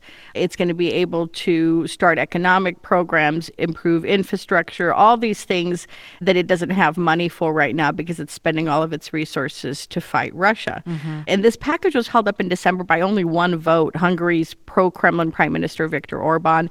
The EU and Ukraine lobbied Orban to lift that veto, and they finally managed to do that. Several European leaders, including German Chancellor Olaf Scholz, they're admitting that they have let down Ukraine in other areas by not following through on other promises, like mm-hmm. delivering a million artillery ammunition rounds last year. The EU is now hoping to send just half of that by next month at the earliest. Russia, by the way, is firing three or four times more ammunition than Ukraine, and the Ukrainians are forced to ration ammunition. They're trying to hang on to their positions even as they fire fewer rounds. So it sounds like, as you said, it's going to be a big boost, but they want want more, and the aid from the U.S. is still in limbo. And it's coming at a time of internal turmoil in leadership there. What's behind this feud between the president and this top general? President Volodymyr Zelensky has had problems for months with General Valery Zaluzhny, the military chief he appointed in 2021, and that was before Russia's full scale invasion of Ukraine. Ukrainian media and analysts have said that Zelensky wants a military chief who is more loyal to him. Zaluzhny has publicly contradicted Zelensky's narrative on the war. And remember, Zelensky is a former actor with a powerful communication sense. He's been telling Ukrainians that the country is slowly but surely heading to victory against Russian invaders. While Zaluzhny, he is a lifelong military man. He's a realist. Mm. The hmm. war is now about to enter its third year, and the front line is barely moved. Uh, he says it's a stalemate. Now, Zelensky's spokesman has denied that Zaluzhny has been dismissed, but a source close to the government confirmed to NPR that Zelensky did ask Zaluzhny to resign earlier this week, but that the general refused. Zelensky can also fire Zaluzhny outright. As president, he has the right to do that, but that likely means a very public backlash. And we describe Zelensky as beloved. I mean, if you could just tell me how mm-hmm. popular is he with Ukrainians? So, General Zaluzhny is more popular than President Zelensky in some mm. public opinion polls, sometimes a lot more popular. Under Zaluzhny's military leadership, Ukraine was able to defend itself uh, in the early days of the war. And Zaluzhny also led counteroffensives in 2022 that pushed Russian troops out of large parts of occupied land. Ukrainians call him a hero. I haven't met a single Ukrainian who does not rave about him. Mm. And the soldiers I've met worship him. They say they trust him with their their lives. They talk about how moved they were when he knelt at the coffin of a young and well known fallen soldier. They tell me he cares about us. So if Zelensky does fire Zaluzhny, it would be very unpopular. And that would be good news for Russia. Kremlin spokesman Dmitry Peskov predicted to reporters that divisions between Ukraine's civilian and military leadership will only grow as Russia's war on the country continues. NPR's Joanna Kakissis in Kiev. Thank you, Joanna. You're welcome. This meeting of the Senate Judiciary Committee will come to order. That's Senator Dick Durbin opening a contentious hearing yesterday on a subject he said was top of mind for many, if not most, American families. How to keep our kids safe from sexual exploitation and harm in the internet age a bipartisan panel of senators that included Lindsey Graham, Marsha Blackburn, Sheldon Whitehouse, and Josh Hawley lashed out at five top social media executives, including the founder of Facebook. Mr. Zuckerberg, you and the companies before us, I know you don't mean it to be so, but you have blood on your hands. It appears that you're trying to be the premier sex trafficking Of course site not, Senator. in this Uh, Senator, that's ridiculous. No, S- it Senator- is not. Your platforms really suck, at policing themselves. Would you like now to apologize to the victims who have been harmed by your product? Show them the pictures. Would you like to apologize for what you've done to these good people? Mark Zuckerberg did apologize, turning his back on the senators to tell families in the hearing room he is sorry for the harm that they have suffered. He also said his firm is building guardrails to keep kids safe online. But how dangerous is social media for kids? We called Dr. Megan Moreno to talk about this because she teaches medicine at the University of Wisconsin, and she's a co medical director of a center at the American Academy of Pediatrics dedicated to social media and youth mental health. And she was at the White House yesterday to talk about kids' online safety and health. Dr. Moreno, welcome. Thank you for joining us today. Thank you. So, look, we understand that hearings are, you know, in part fact finding, but in part theater. So there's a level of exaggeration that we've come to expect. But having said all that, what was your sense of the hearing? I mean, did it sort of accurately capture the picture, or was there exaggeration there? I think it's a little bit complicated because the risk for some kids, the risk was not exaggerated. There are kids that have been harmed, and that is important to recognize. But it also shouldn't be taken that all kids are harmed, that there's a, a universal risk that can be applied to every kid. And for some kids, social media is a lifeline and a huge benefit against other risks in their offline life. What about this idea of age limits, like a hard age limit, setting a, a limit on how old or young someone can be before they can use the internet without supervision? Is that kind of the right direction to take? I think that if we pin our hopes on the idea that an age limit is going to solve so many of the areas that we're worried about with the internet, I worry that that's a little bit too much of a blunt instrument. And I also worry because some kids, they're really not ready for social media at 13 or 16. But when you really set an age limit, it becomes sort of a goal driven thing, kind of like driving or turning 21 and having your first drink. And it could actually drive more kids to engage at ages when maybe they're not ready. Hmm, I understand what you're saying, especially that analogy to driving. Some kids are ready to drive at 16 and some maybe not. So, what should parents look for in trying to figure out how and when to set those boundaries? I think a really big part of the conversation for parents is recognizing that for teens, we know that over 90% of teens use the internet, use social media, but for adults, uh, over 75% use social media. And so I think a good starting place for parents is to take a deep breath and without blame, without shame, take a look at their own social media use and, and think about what they're role modeling at home and whether they're present for their teen and able to have those conversations about, you mm-hmm. know, what are you doing on social media? What are you getting out of it? What are you worried about? And really being able to open up those channels of communication. And are there specific danger signs that a kid is in trouble and that what they're seeing online may be a big factor? I think with teens, a lot of the danger signs are pretty similar across teens withdrawing from their friends, not doing things that they used to really enjoy, you know, not engaging in activities they used to they used to really enjoy. But I think the trick for parents is not to jump to a conclusion about what the cause of that might be and really being being able to sit with your teen and listen to what they're worried about. That is Dr. Megan Moreno. She's with the American Academy of Pediatrics Center for Excellence on Social Media and Youth Mental Health. Dr. Moreno, thank you so much for joining us and sharing this expertise with us. Thank you so much. People in South Tampa, Florida have been hearing a noise that sounds something like this. Some residents say it wakes up their kids and shakes their windows. Others can barely hear it. As NPR's Nina Kravinsky reports, what's making that sound is a mystery.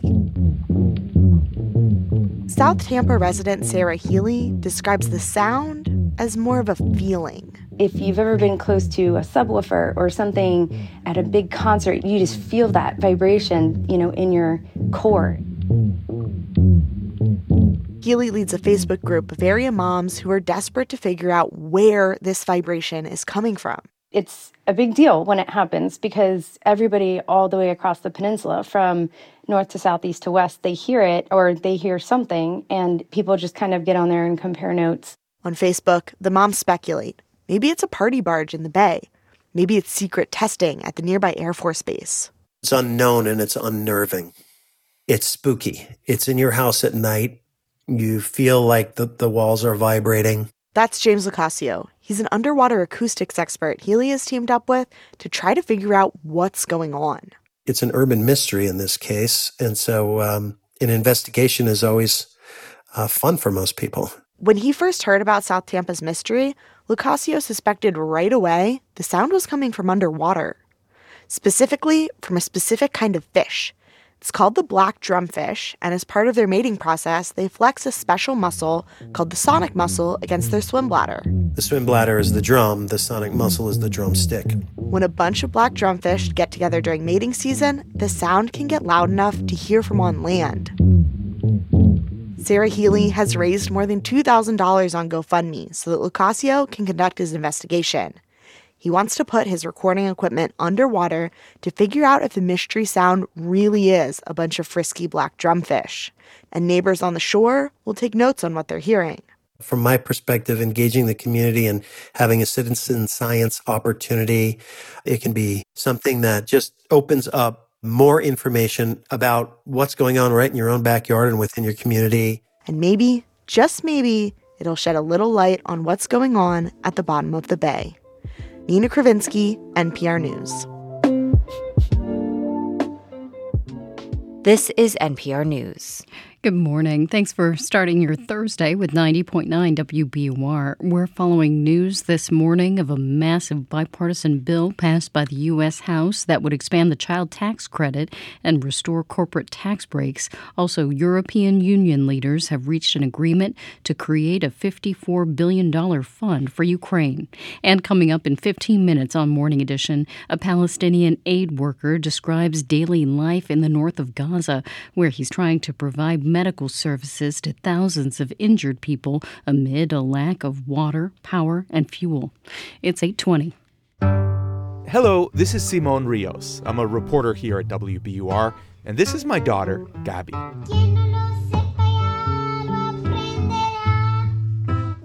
It was New Year's Eve of 2022, and Gabby showed up unexpectedly to a performance of mine in Boston's South End.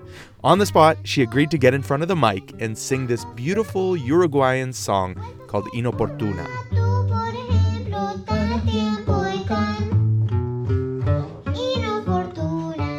On this Valentine's Day, I want to share this story of love and music with our WBUR family.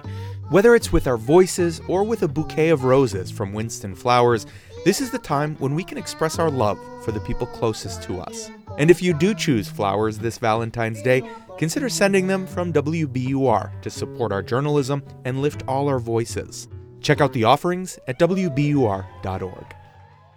Highs in the mid 40s today under overcast skies. It falls to the low 30s tonight and the clouds stick around. Still mostly cloudy to end the week tomorrow. We'll have highs in the low 40s. It's 36 degrees in Boston. Support for NPR comes from this station and from BetterHelp, committed to supporting mental health through therapy. Clients are matched with one of 25,000 therapists and can communicate via video, chat, or phone at betterhelp.com/public. From Fisher Investments, Fisher is committed to helping clients stay on track to reach their financial goals and enjoy a comfortable retirement.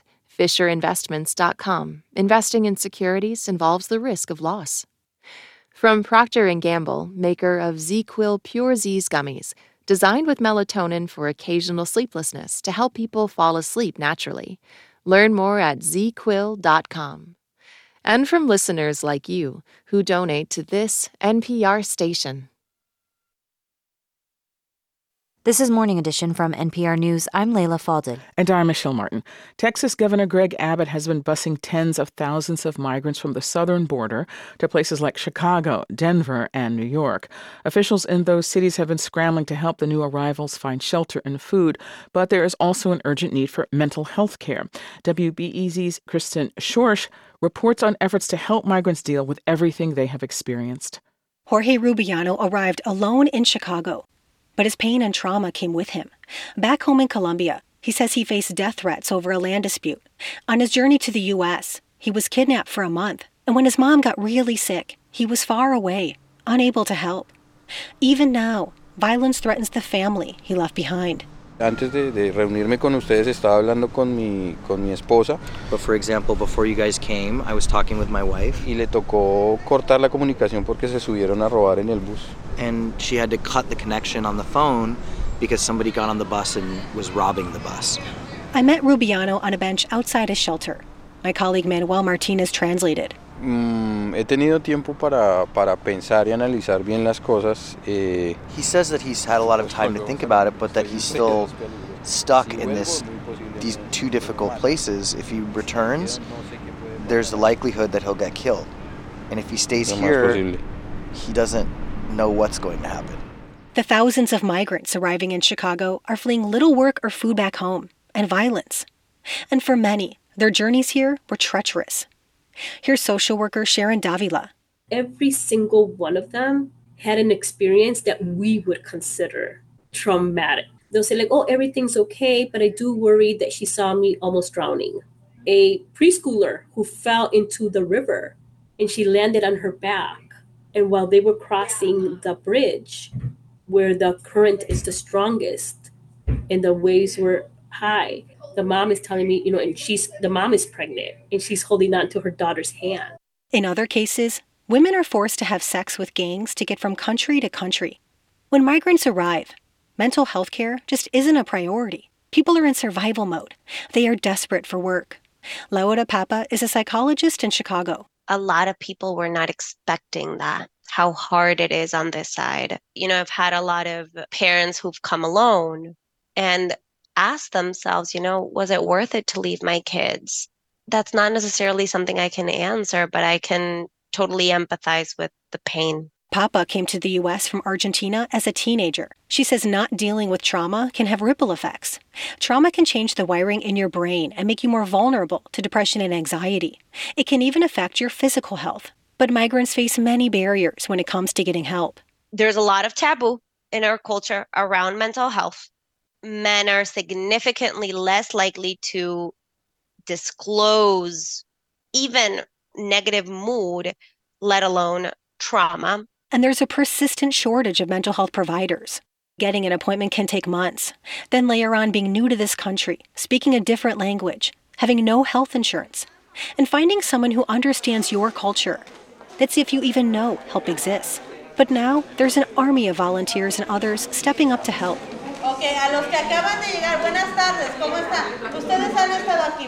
It's a Monday night in the back of an insurance agency on Chicago's southwest side. Social worker Veronica Sanchez is about to lead a healing circle. Around 20 migrants pull up chairs. You can smell the dinner that awaits them arepas and homemade chicken soup. Sanchez asks how they're doing. A woman says her husband was deported, and she's heartbroken she left her children back home. A man says he worked several days that week but never got paid. Another says he is grateful to God for bringing him to America, but he misses his mom, dad, and brothers. Sanchez listens and offers feedback. Sanchez tells them getting a job and reuniting with family is important, but she's concerned about their mental health.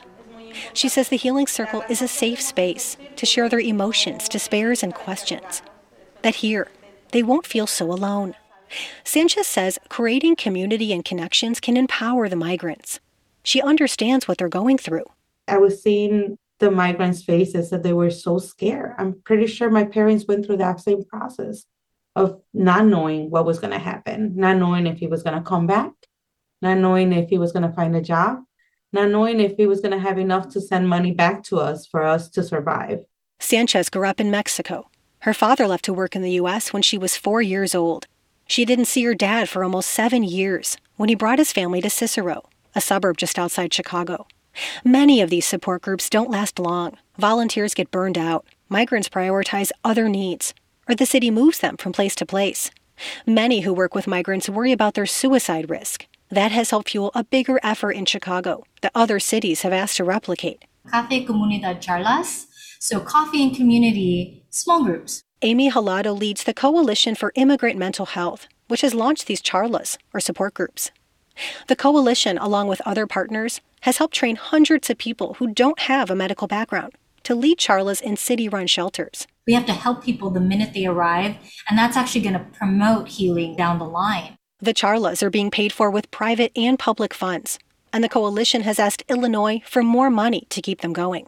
As we talk on the bench outside his shelter, I ask Jorge Rubiano if he's gone to a support group. He says no, but he tries to keep busy working on his English. He's reading The Adventures of Tom Sawyer and The Call of the Wild. And he's finally found a full time job in a supermarket. He longs for his family, for the chance to bring them here. Porque hay días en los que dices, no doy más, me voy. There are days where he's just like, I'm done, I'm leaving. And there are other days where he just spends a lot of time reflecting and he realizes that not everything is bad. For NPR News, I'm Kristen Schorsch in Chicago.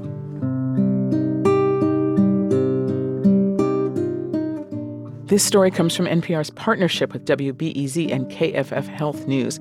And if you or someone you know may be considering suicide or is in crisis, you can call or text three numbers 988, just those three numbers 988 to reach the Suicide and Crisis Lifeline. And please know the 988 Lifeline offers Spanish language call, text, and chat services as well.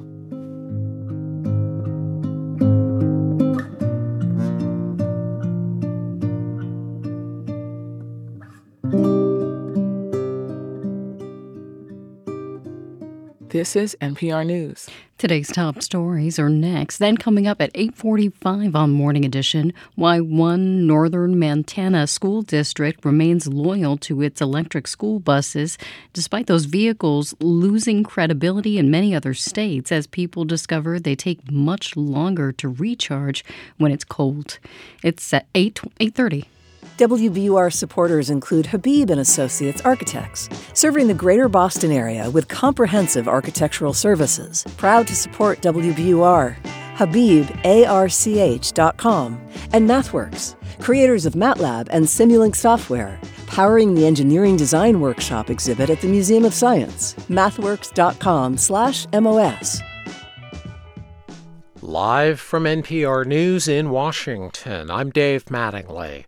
The European Union has approved a large aid package for Ukraine. At a summit in Brussels today, the EU's 27 members signed off on a $54 billion package of military and economic assistance to Kiev. Lithuania's president, Gitanas Nausėda, says it's important that Europe supports Ukraine. Ukraine, this is just the first defense line. So this is very important to keep this first defense line strong. Hungary's President Viktor Orban, an ally of Russian President Vladimir Putin, voted in favor of the EU's aid package after previously holding it up. President Biden is traveling to Michigan today, where he's expected to meet with members of the United Auto Workers days after the UAW endorsed the president's reelection bid.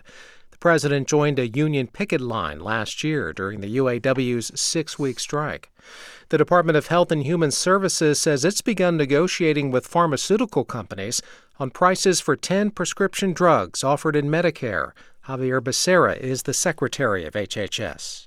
There will be companies who know they'll be able to compete with some of the brand name uh, pharma companies who are able to somehow, you know, muscle everyone out of the market. The more competition, the more innovation. The more innovation, the better the price. This is NPR News. From WBUR in Boston, I'm Rupa Shenoy. State and federal officials are expressing increasing concern about the fate of Steward Healthcare's nine hospitals in Massachusetts. WBUR's Deborah Becker reports. Representative Stephen Lynch says Steward executives told congressional staffers last week the company plans to leave Massachusetts. And they expressed their intent to exit the Massachusetts healthcare market. Lynch says Steward executives indicated that four of its Massachusetts hospitals may have to close soon. Steward did not respond to requests for comment. State officials say they are meeting to discuss ways to protect health care and preserve jobs. For 90.9 WBUR, I'm Deborah Becker. Officials in Maine are trying to keep mentally ill adolescents from ending up in the juvenile justice system, but a shortage of programs for at risk teens has left police and parents using emergency rooms. More now from Callie Ferguson of the New York Times in collaboration with the Bangor Daily News. Pen Bay Medical Center in Rockport is seeing unlikely patients come to its emergency room, violent teens with mental health problems. Last fall, it created a locked unit to handle the surge. Nir Harish, a physician at Pen Bay, says he feels like he's running a correctional facility for violent youth. You bring me someone with a heart attack, I know what I need to do and I have the resources to do it. You bring me a kid who's punching their mom, we don't have the tools for it. Harish says some wait weeks for long term treatment elsewhere. Maine officials say they are trying to fix the shortage of behavioral and mental health services. For 90.9 WBUR, I'm Callie Ferguson. Transit advocates are pressing T officials to expand reduced fare rates for low income riders. The transit agency hosts one of eight public meetings on the issue tonight in Dorchester. The MBTA is considering a proposal to expand eligibility for the public transit program to 200% of the poverty line. If approved, the new program would begin later this year. It's 834. We're funded by you, our listeners and by Plymouth Rock Assurance, who believes auto and home insurance should be straightforward and works to assure their customers at every step. PlymouthRock.com/WBUR. It's not clear whether LeBron James will take to the court tonight. He's got an ankle injury. With or without him, the Los Angeles Lakers play against the top-ranked Celtics at the Garden. Tip-off is at 7:30. Cloudy with highs in the mid 40s today. Temperatures fall to the low 30s tonight and the clouds stick around. Mostly cloudy tomorrow. Highs will be in the low 40s. It's 36 degrees in Boston. You're with WBUR. Support for NPR comes from the station and from BritBox, where viewers can stream new seasons of British detective series including Vera, Father Brown, Death in Paradise, and more. Available at BritBox.com/npr. From the Kauffman Foundation, providing access to opportunities that help people achieve financial stability, upward mobility, and economic prosperity, regardless of race, gender, or geography. Kauffman.org and from the Robert Wood Johnson Foundation at rwjf.org. This is Morning Edition from NPR News. I'm Michelle Martin. And I'm Leila Fadel. We've been speaking to Palestinians about their vision for a future in Gaza. Yesterday, you heard from a storyteller, a journalist who left Gaza some two months into the war. Today, we turn to a humanitarian, one of the few left in the north of the Gaza Strip where nearly every building is partially or fully destroyed.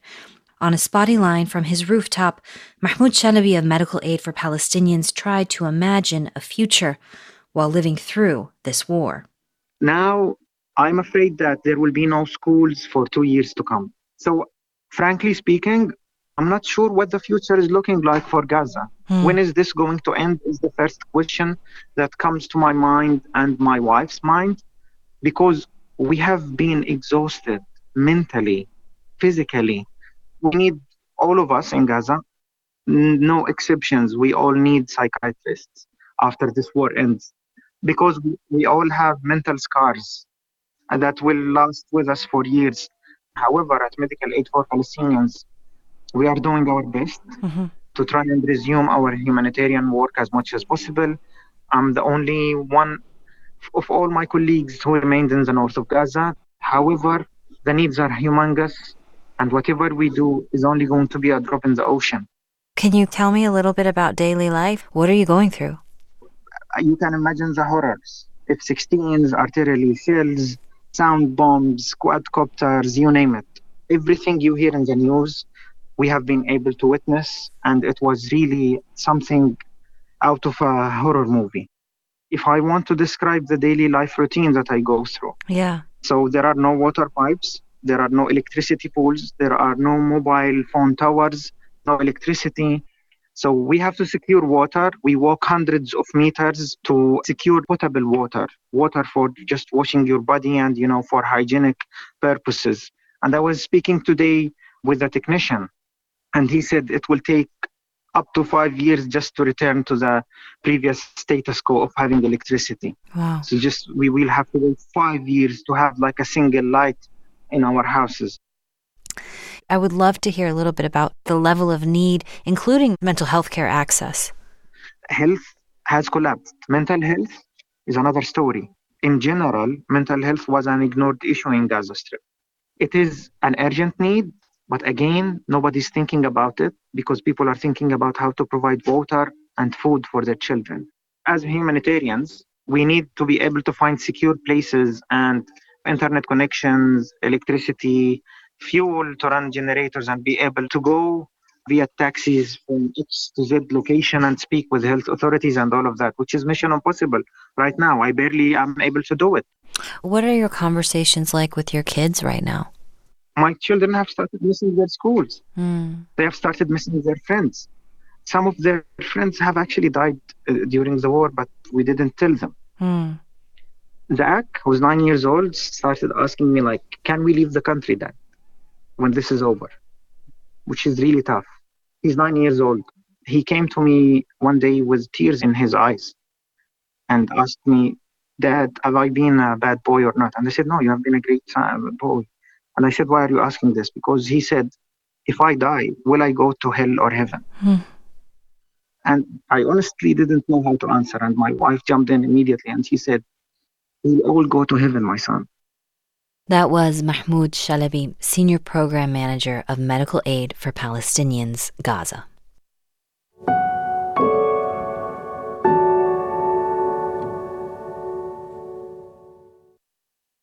TikTok users are waking up to a new reality this morning. The world's largest music company is pulling its catalog from the social media platform TikTok. The move by Universal Music Group coincides with contract negotiations that have gone public and become acrimonious. The impact across the music industry could be huge. Here with us to discuss the conflict is Stephen Thompson from NPR Music. Welcome back, Stephen. Thank you so much for having me. Okay, so how big a deal is this? I mean, what type of artists, how much music is affected here? Well, we're talking about some of the biggest artists in the world. The tendrils of Universal Music Group extend to countless big name stars Billie Eilish, hmm. BTS, Drake, Lady Gaga. I could fill this entire segment just listing names, but I do have to note that Taylor Swift's music is also included here. In 2024, every news story about music has to include at least one mention of Taylor Swift. That is practically the law. I feel like that's true.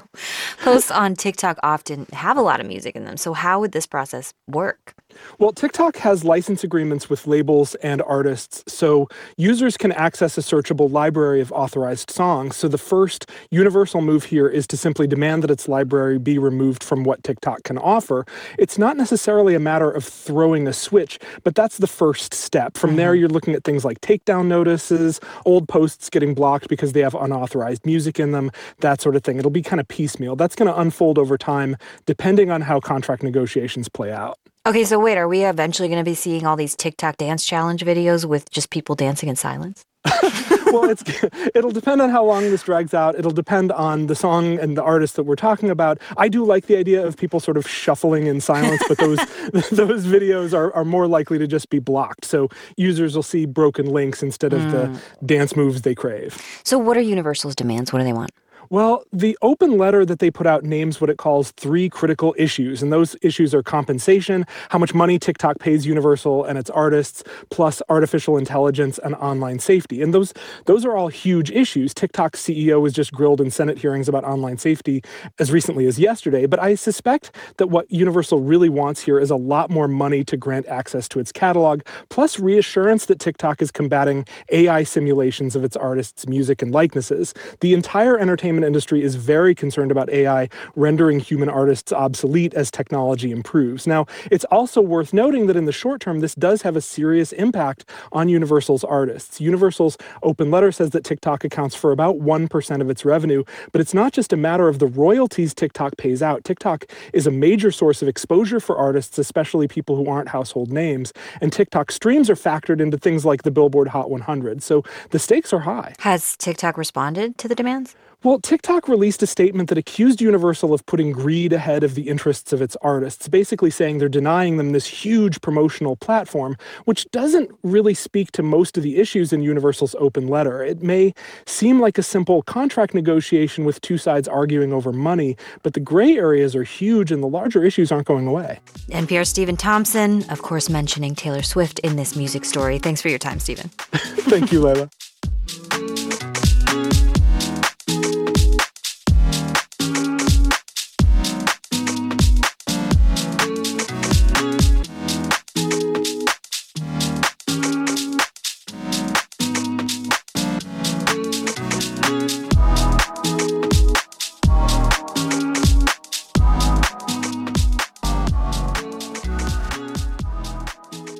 This is NPR News. Coming up in 10 minutes, the Marketplace Morning Report looks at what's behind the Department of Education's delays rolling out the new FAFSA.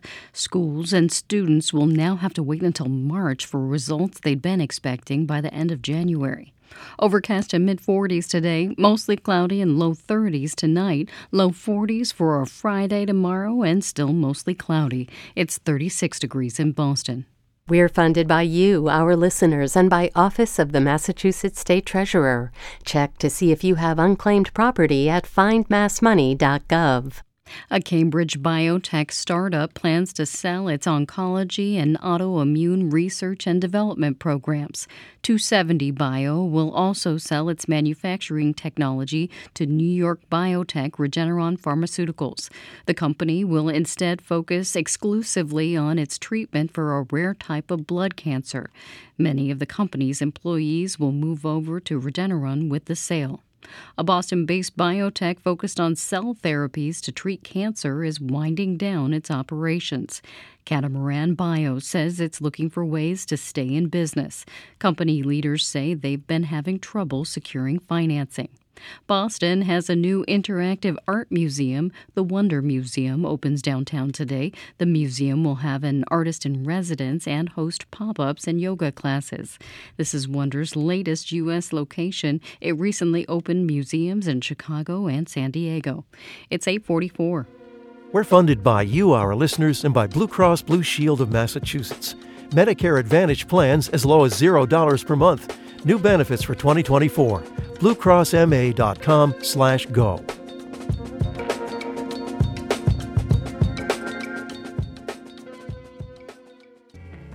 In cities across the country, violent crime is dropping. So, why do many Americans feel less safe?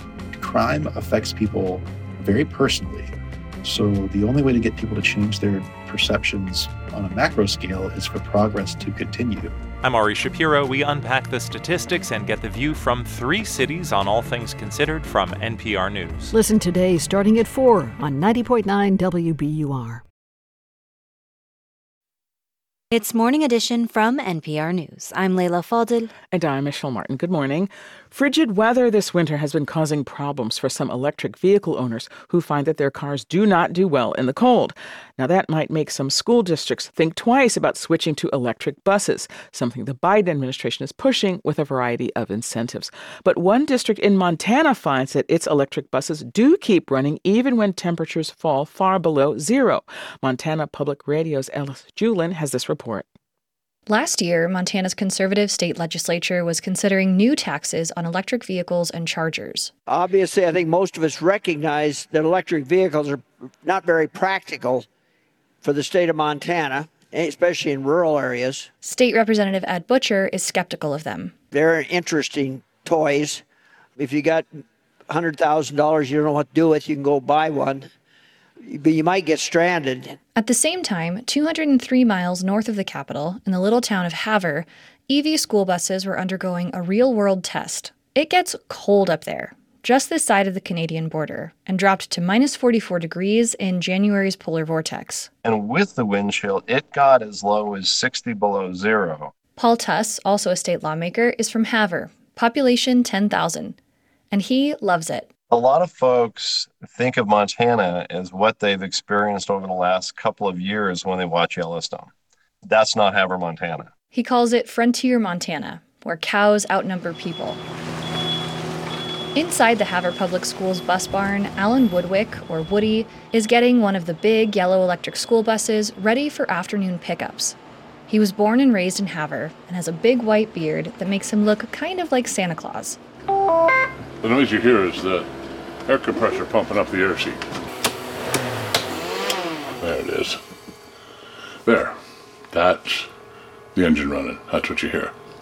That's it. Woody is the fleet manager here.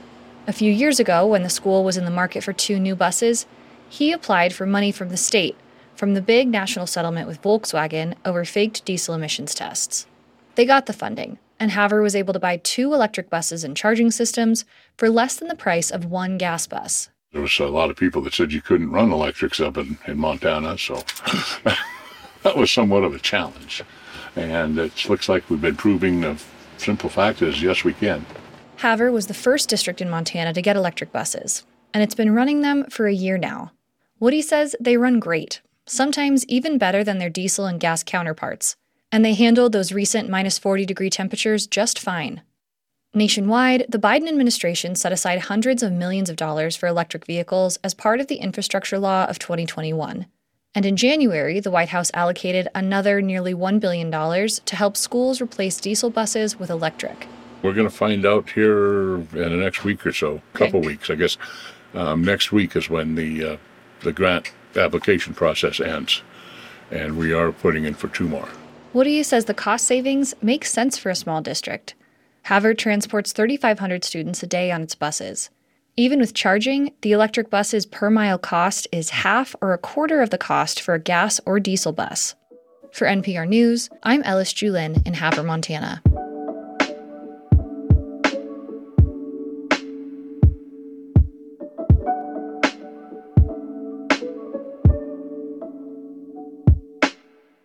This is Morning Edition from NPR News. I'm Michelle Martin. And I'm Leila Fadel.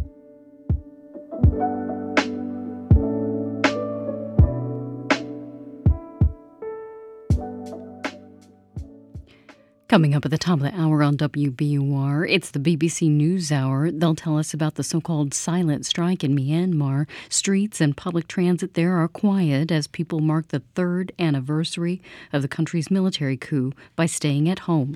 It's 849.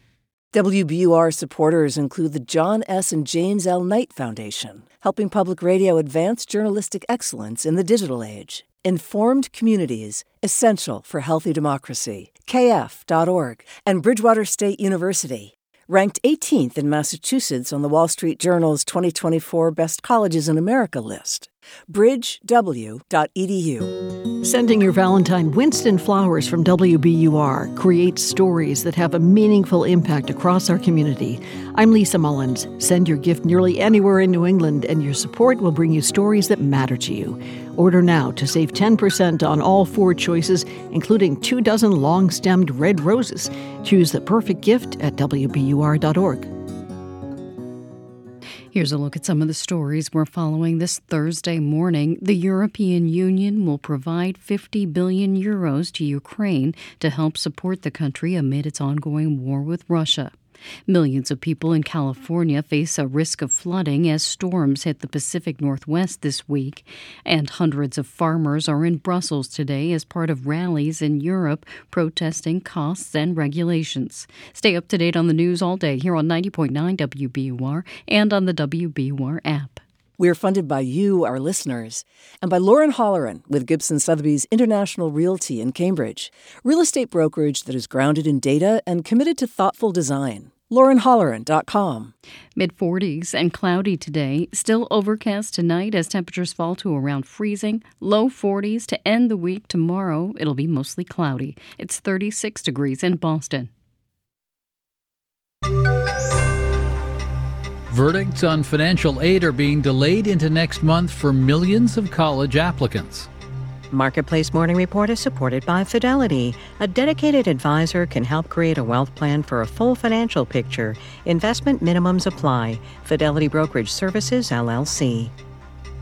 I'm David Brancaccio. Students and parents waiting to hear if they can pay for college have run into a new frustrating hurdle. Many will have to wait longer until March to get the calculation on financial aid. The Department of Education needs extra time to fix an inflation calculation error in the new financial aid application, the FAFSA. As Marketplace's Stephanie Hughes reports, the delay is stressing out everyone involved in getting people into college. In a normal year, prospective college students would already be getting some financial aid offers from schools. But without the FAFSA data, schools can't calculate those offers. Jennifer Jesse is a college admissions consultant in the DC area. The offer letter tells the truth for the first time. The truth about what the actual price tag for each college will be. And the most recent delay means counselors will have at least a month less than they expected to go over what's a loan, what's a grant, what's a scholarship.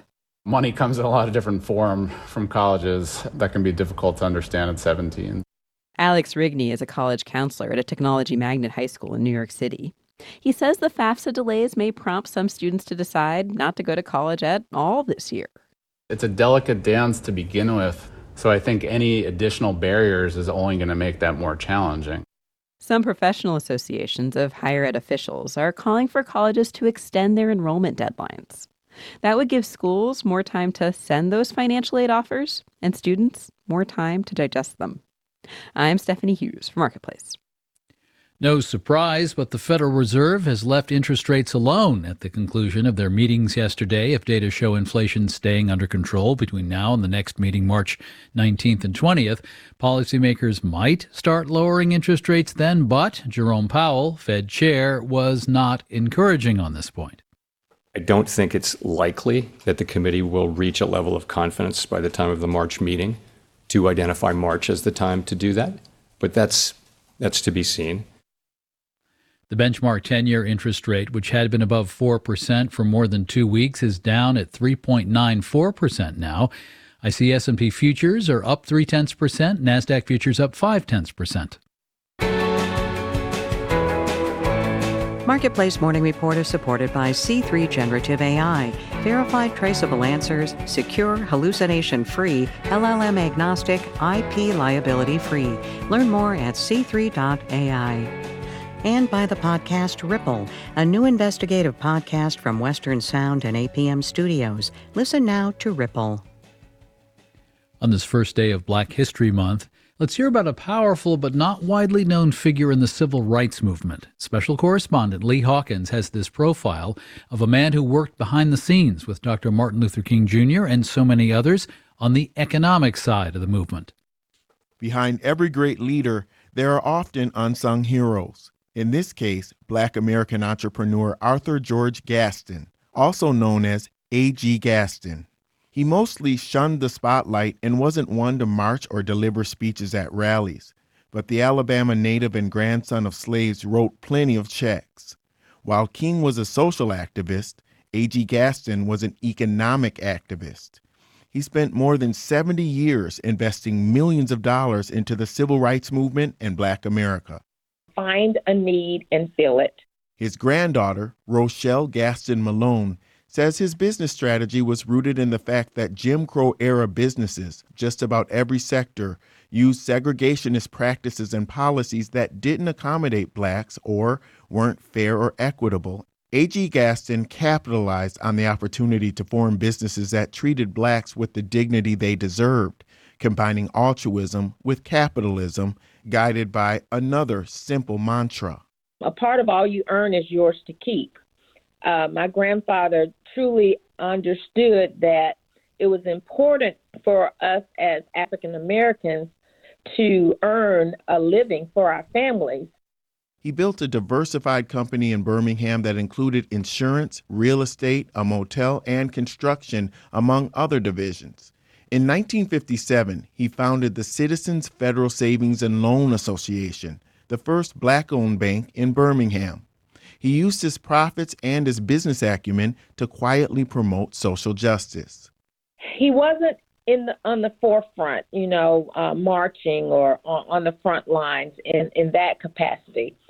But he understood that there needed to be someone who could serve as a liaison between those powers that be who made the decisions as to um, help provide the outcomes that we as African American people were um, searching to receive through the marches and through through all of the demonstrations. But even as he created jobs, provided accommodations, and made insurance generated wealth within reach for generations of black American families, he was criticized by some in the black community who believed he was too close to people in the white power structure and took the fact that he was never at marches preaching through a bullhorn to mean he wasn't committed to the movement. Some also criticized him for bailing protesters out of jail, thinking it undermined their efforts. Reverend Joseph Lowery, a longtime civil rights activist with King and president of the Southern Christian Leadership Conference, defended Gaston, saying, quote, Everyone has a role to play. His role was a supportive role. Some people have to beat the drum while others marched. A.G. Gaston died in 1996 at 103 years old. For Rochelle Gaston Malone, the ultimate way to honor her grandfather would be to immortalize his name in the district that housed some of the businesses, churches, and community buildings that relied on Gaston for early funding. His family has been working to get a street named after him, and also a park that sits amongst the financial hub Gaston created. A legacy for the man who planted the trees of black economic success in Birmingham. I'm Lee Hawkins for Marketplace. Lee Hawkins has a podcast in development for our APM Studios branch called What Happened in Alabama. It launches in May and is based on his forthcoming book, Nobody's Slave How Uncovering My Family's History Set Me Free. I'm David Brancaccio. This is the Marketplace Morning Report. From APM, American Public Media. The Newton teachers' strike is keeping schools closed for a 10th day today. We're following negotiations for a new contract on 90.9 WBUR. Keep listening. We get a slight warm up today to the mid 40s and it'll be cloudy. Still cloudy tonight and it'll fall to the low 30s. Tomorrow we end the week with a mostly cloudy Friday in the low 40s. It's 36 degrees in Boston and the BBC NewsHour is coming up next.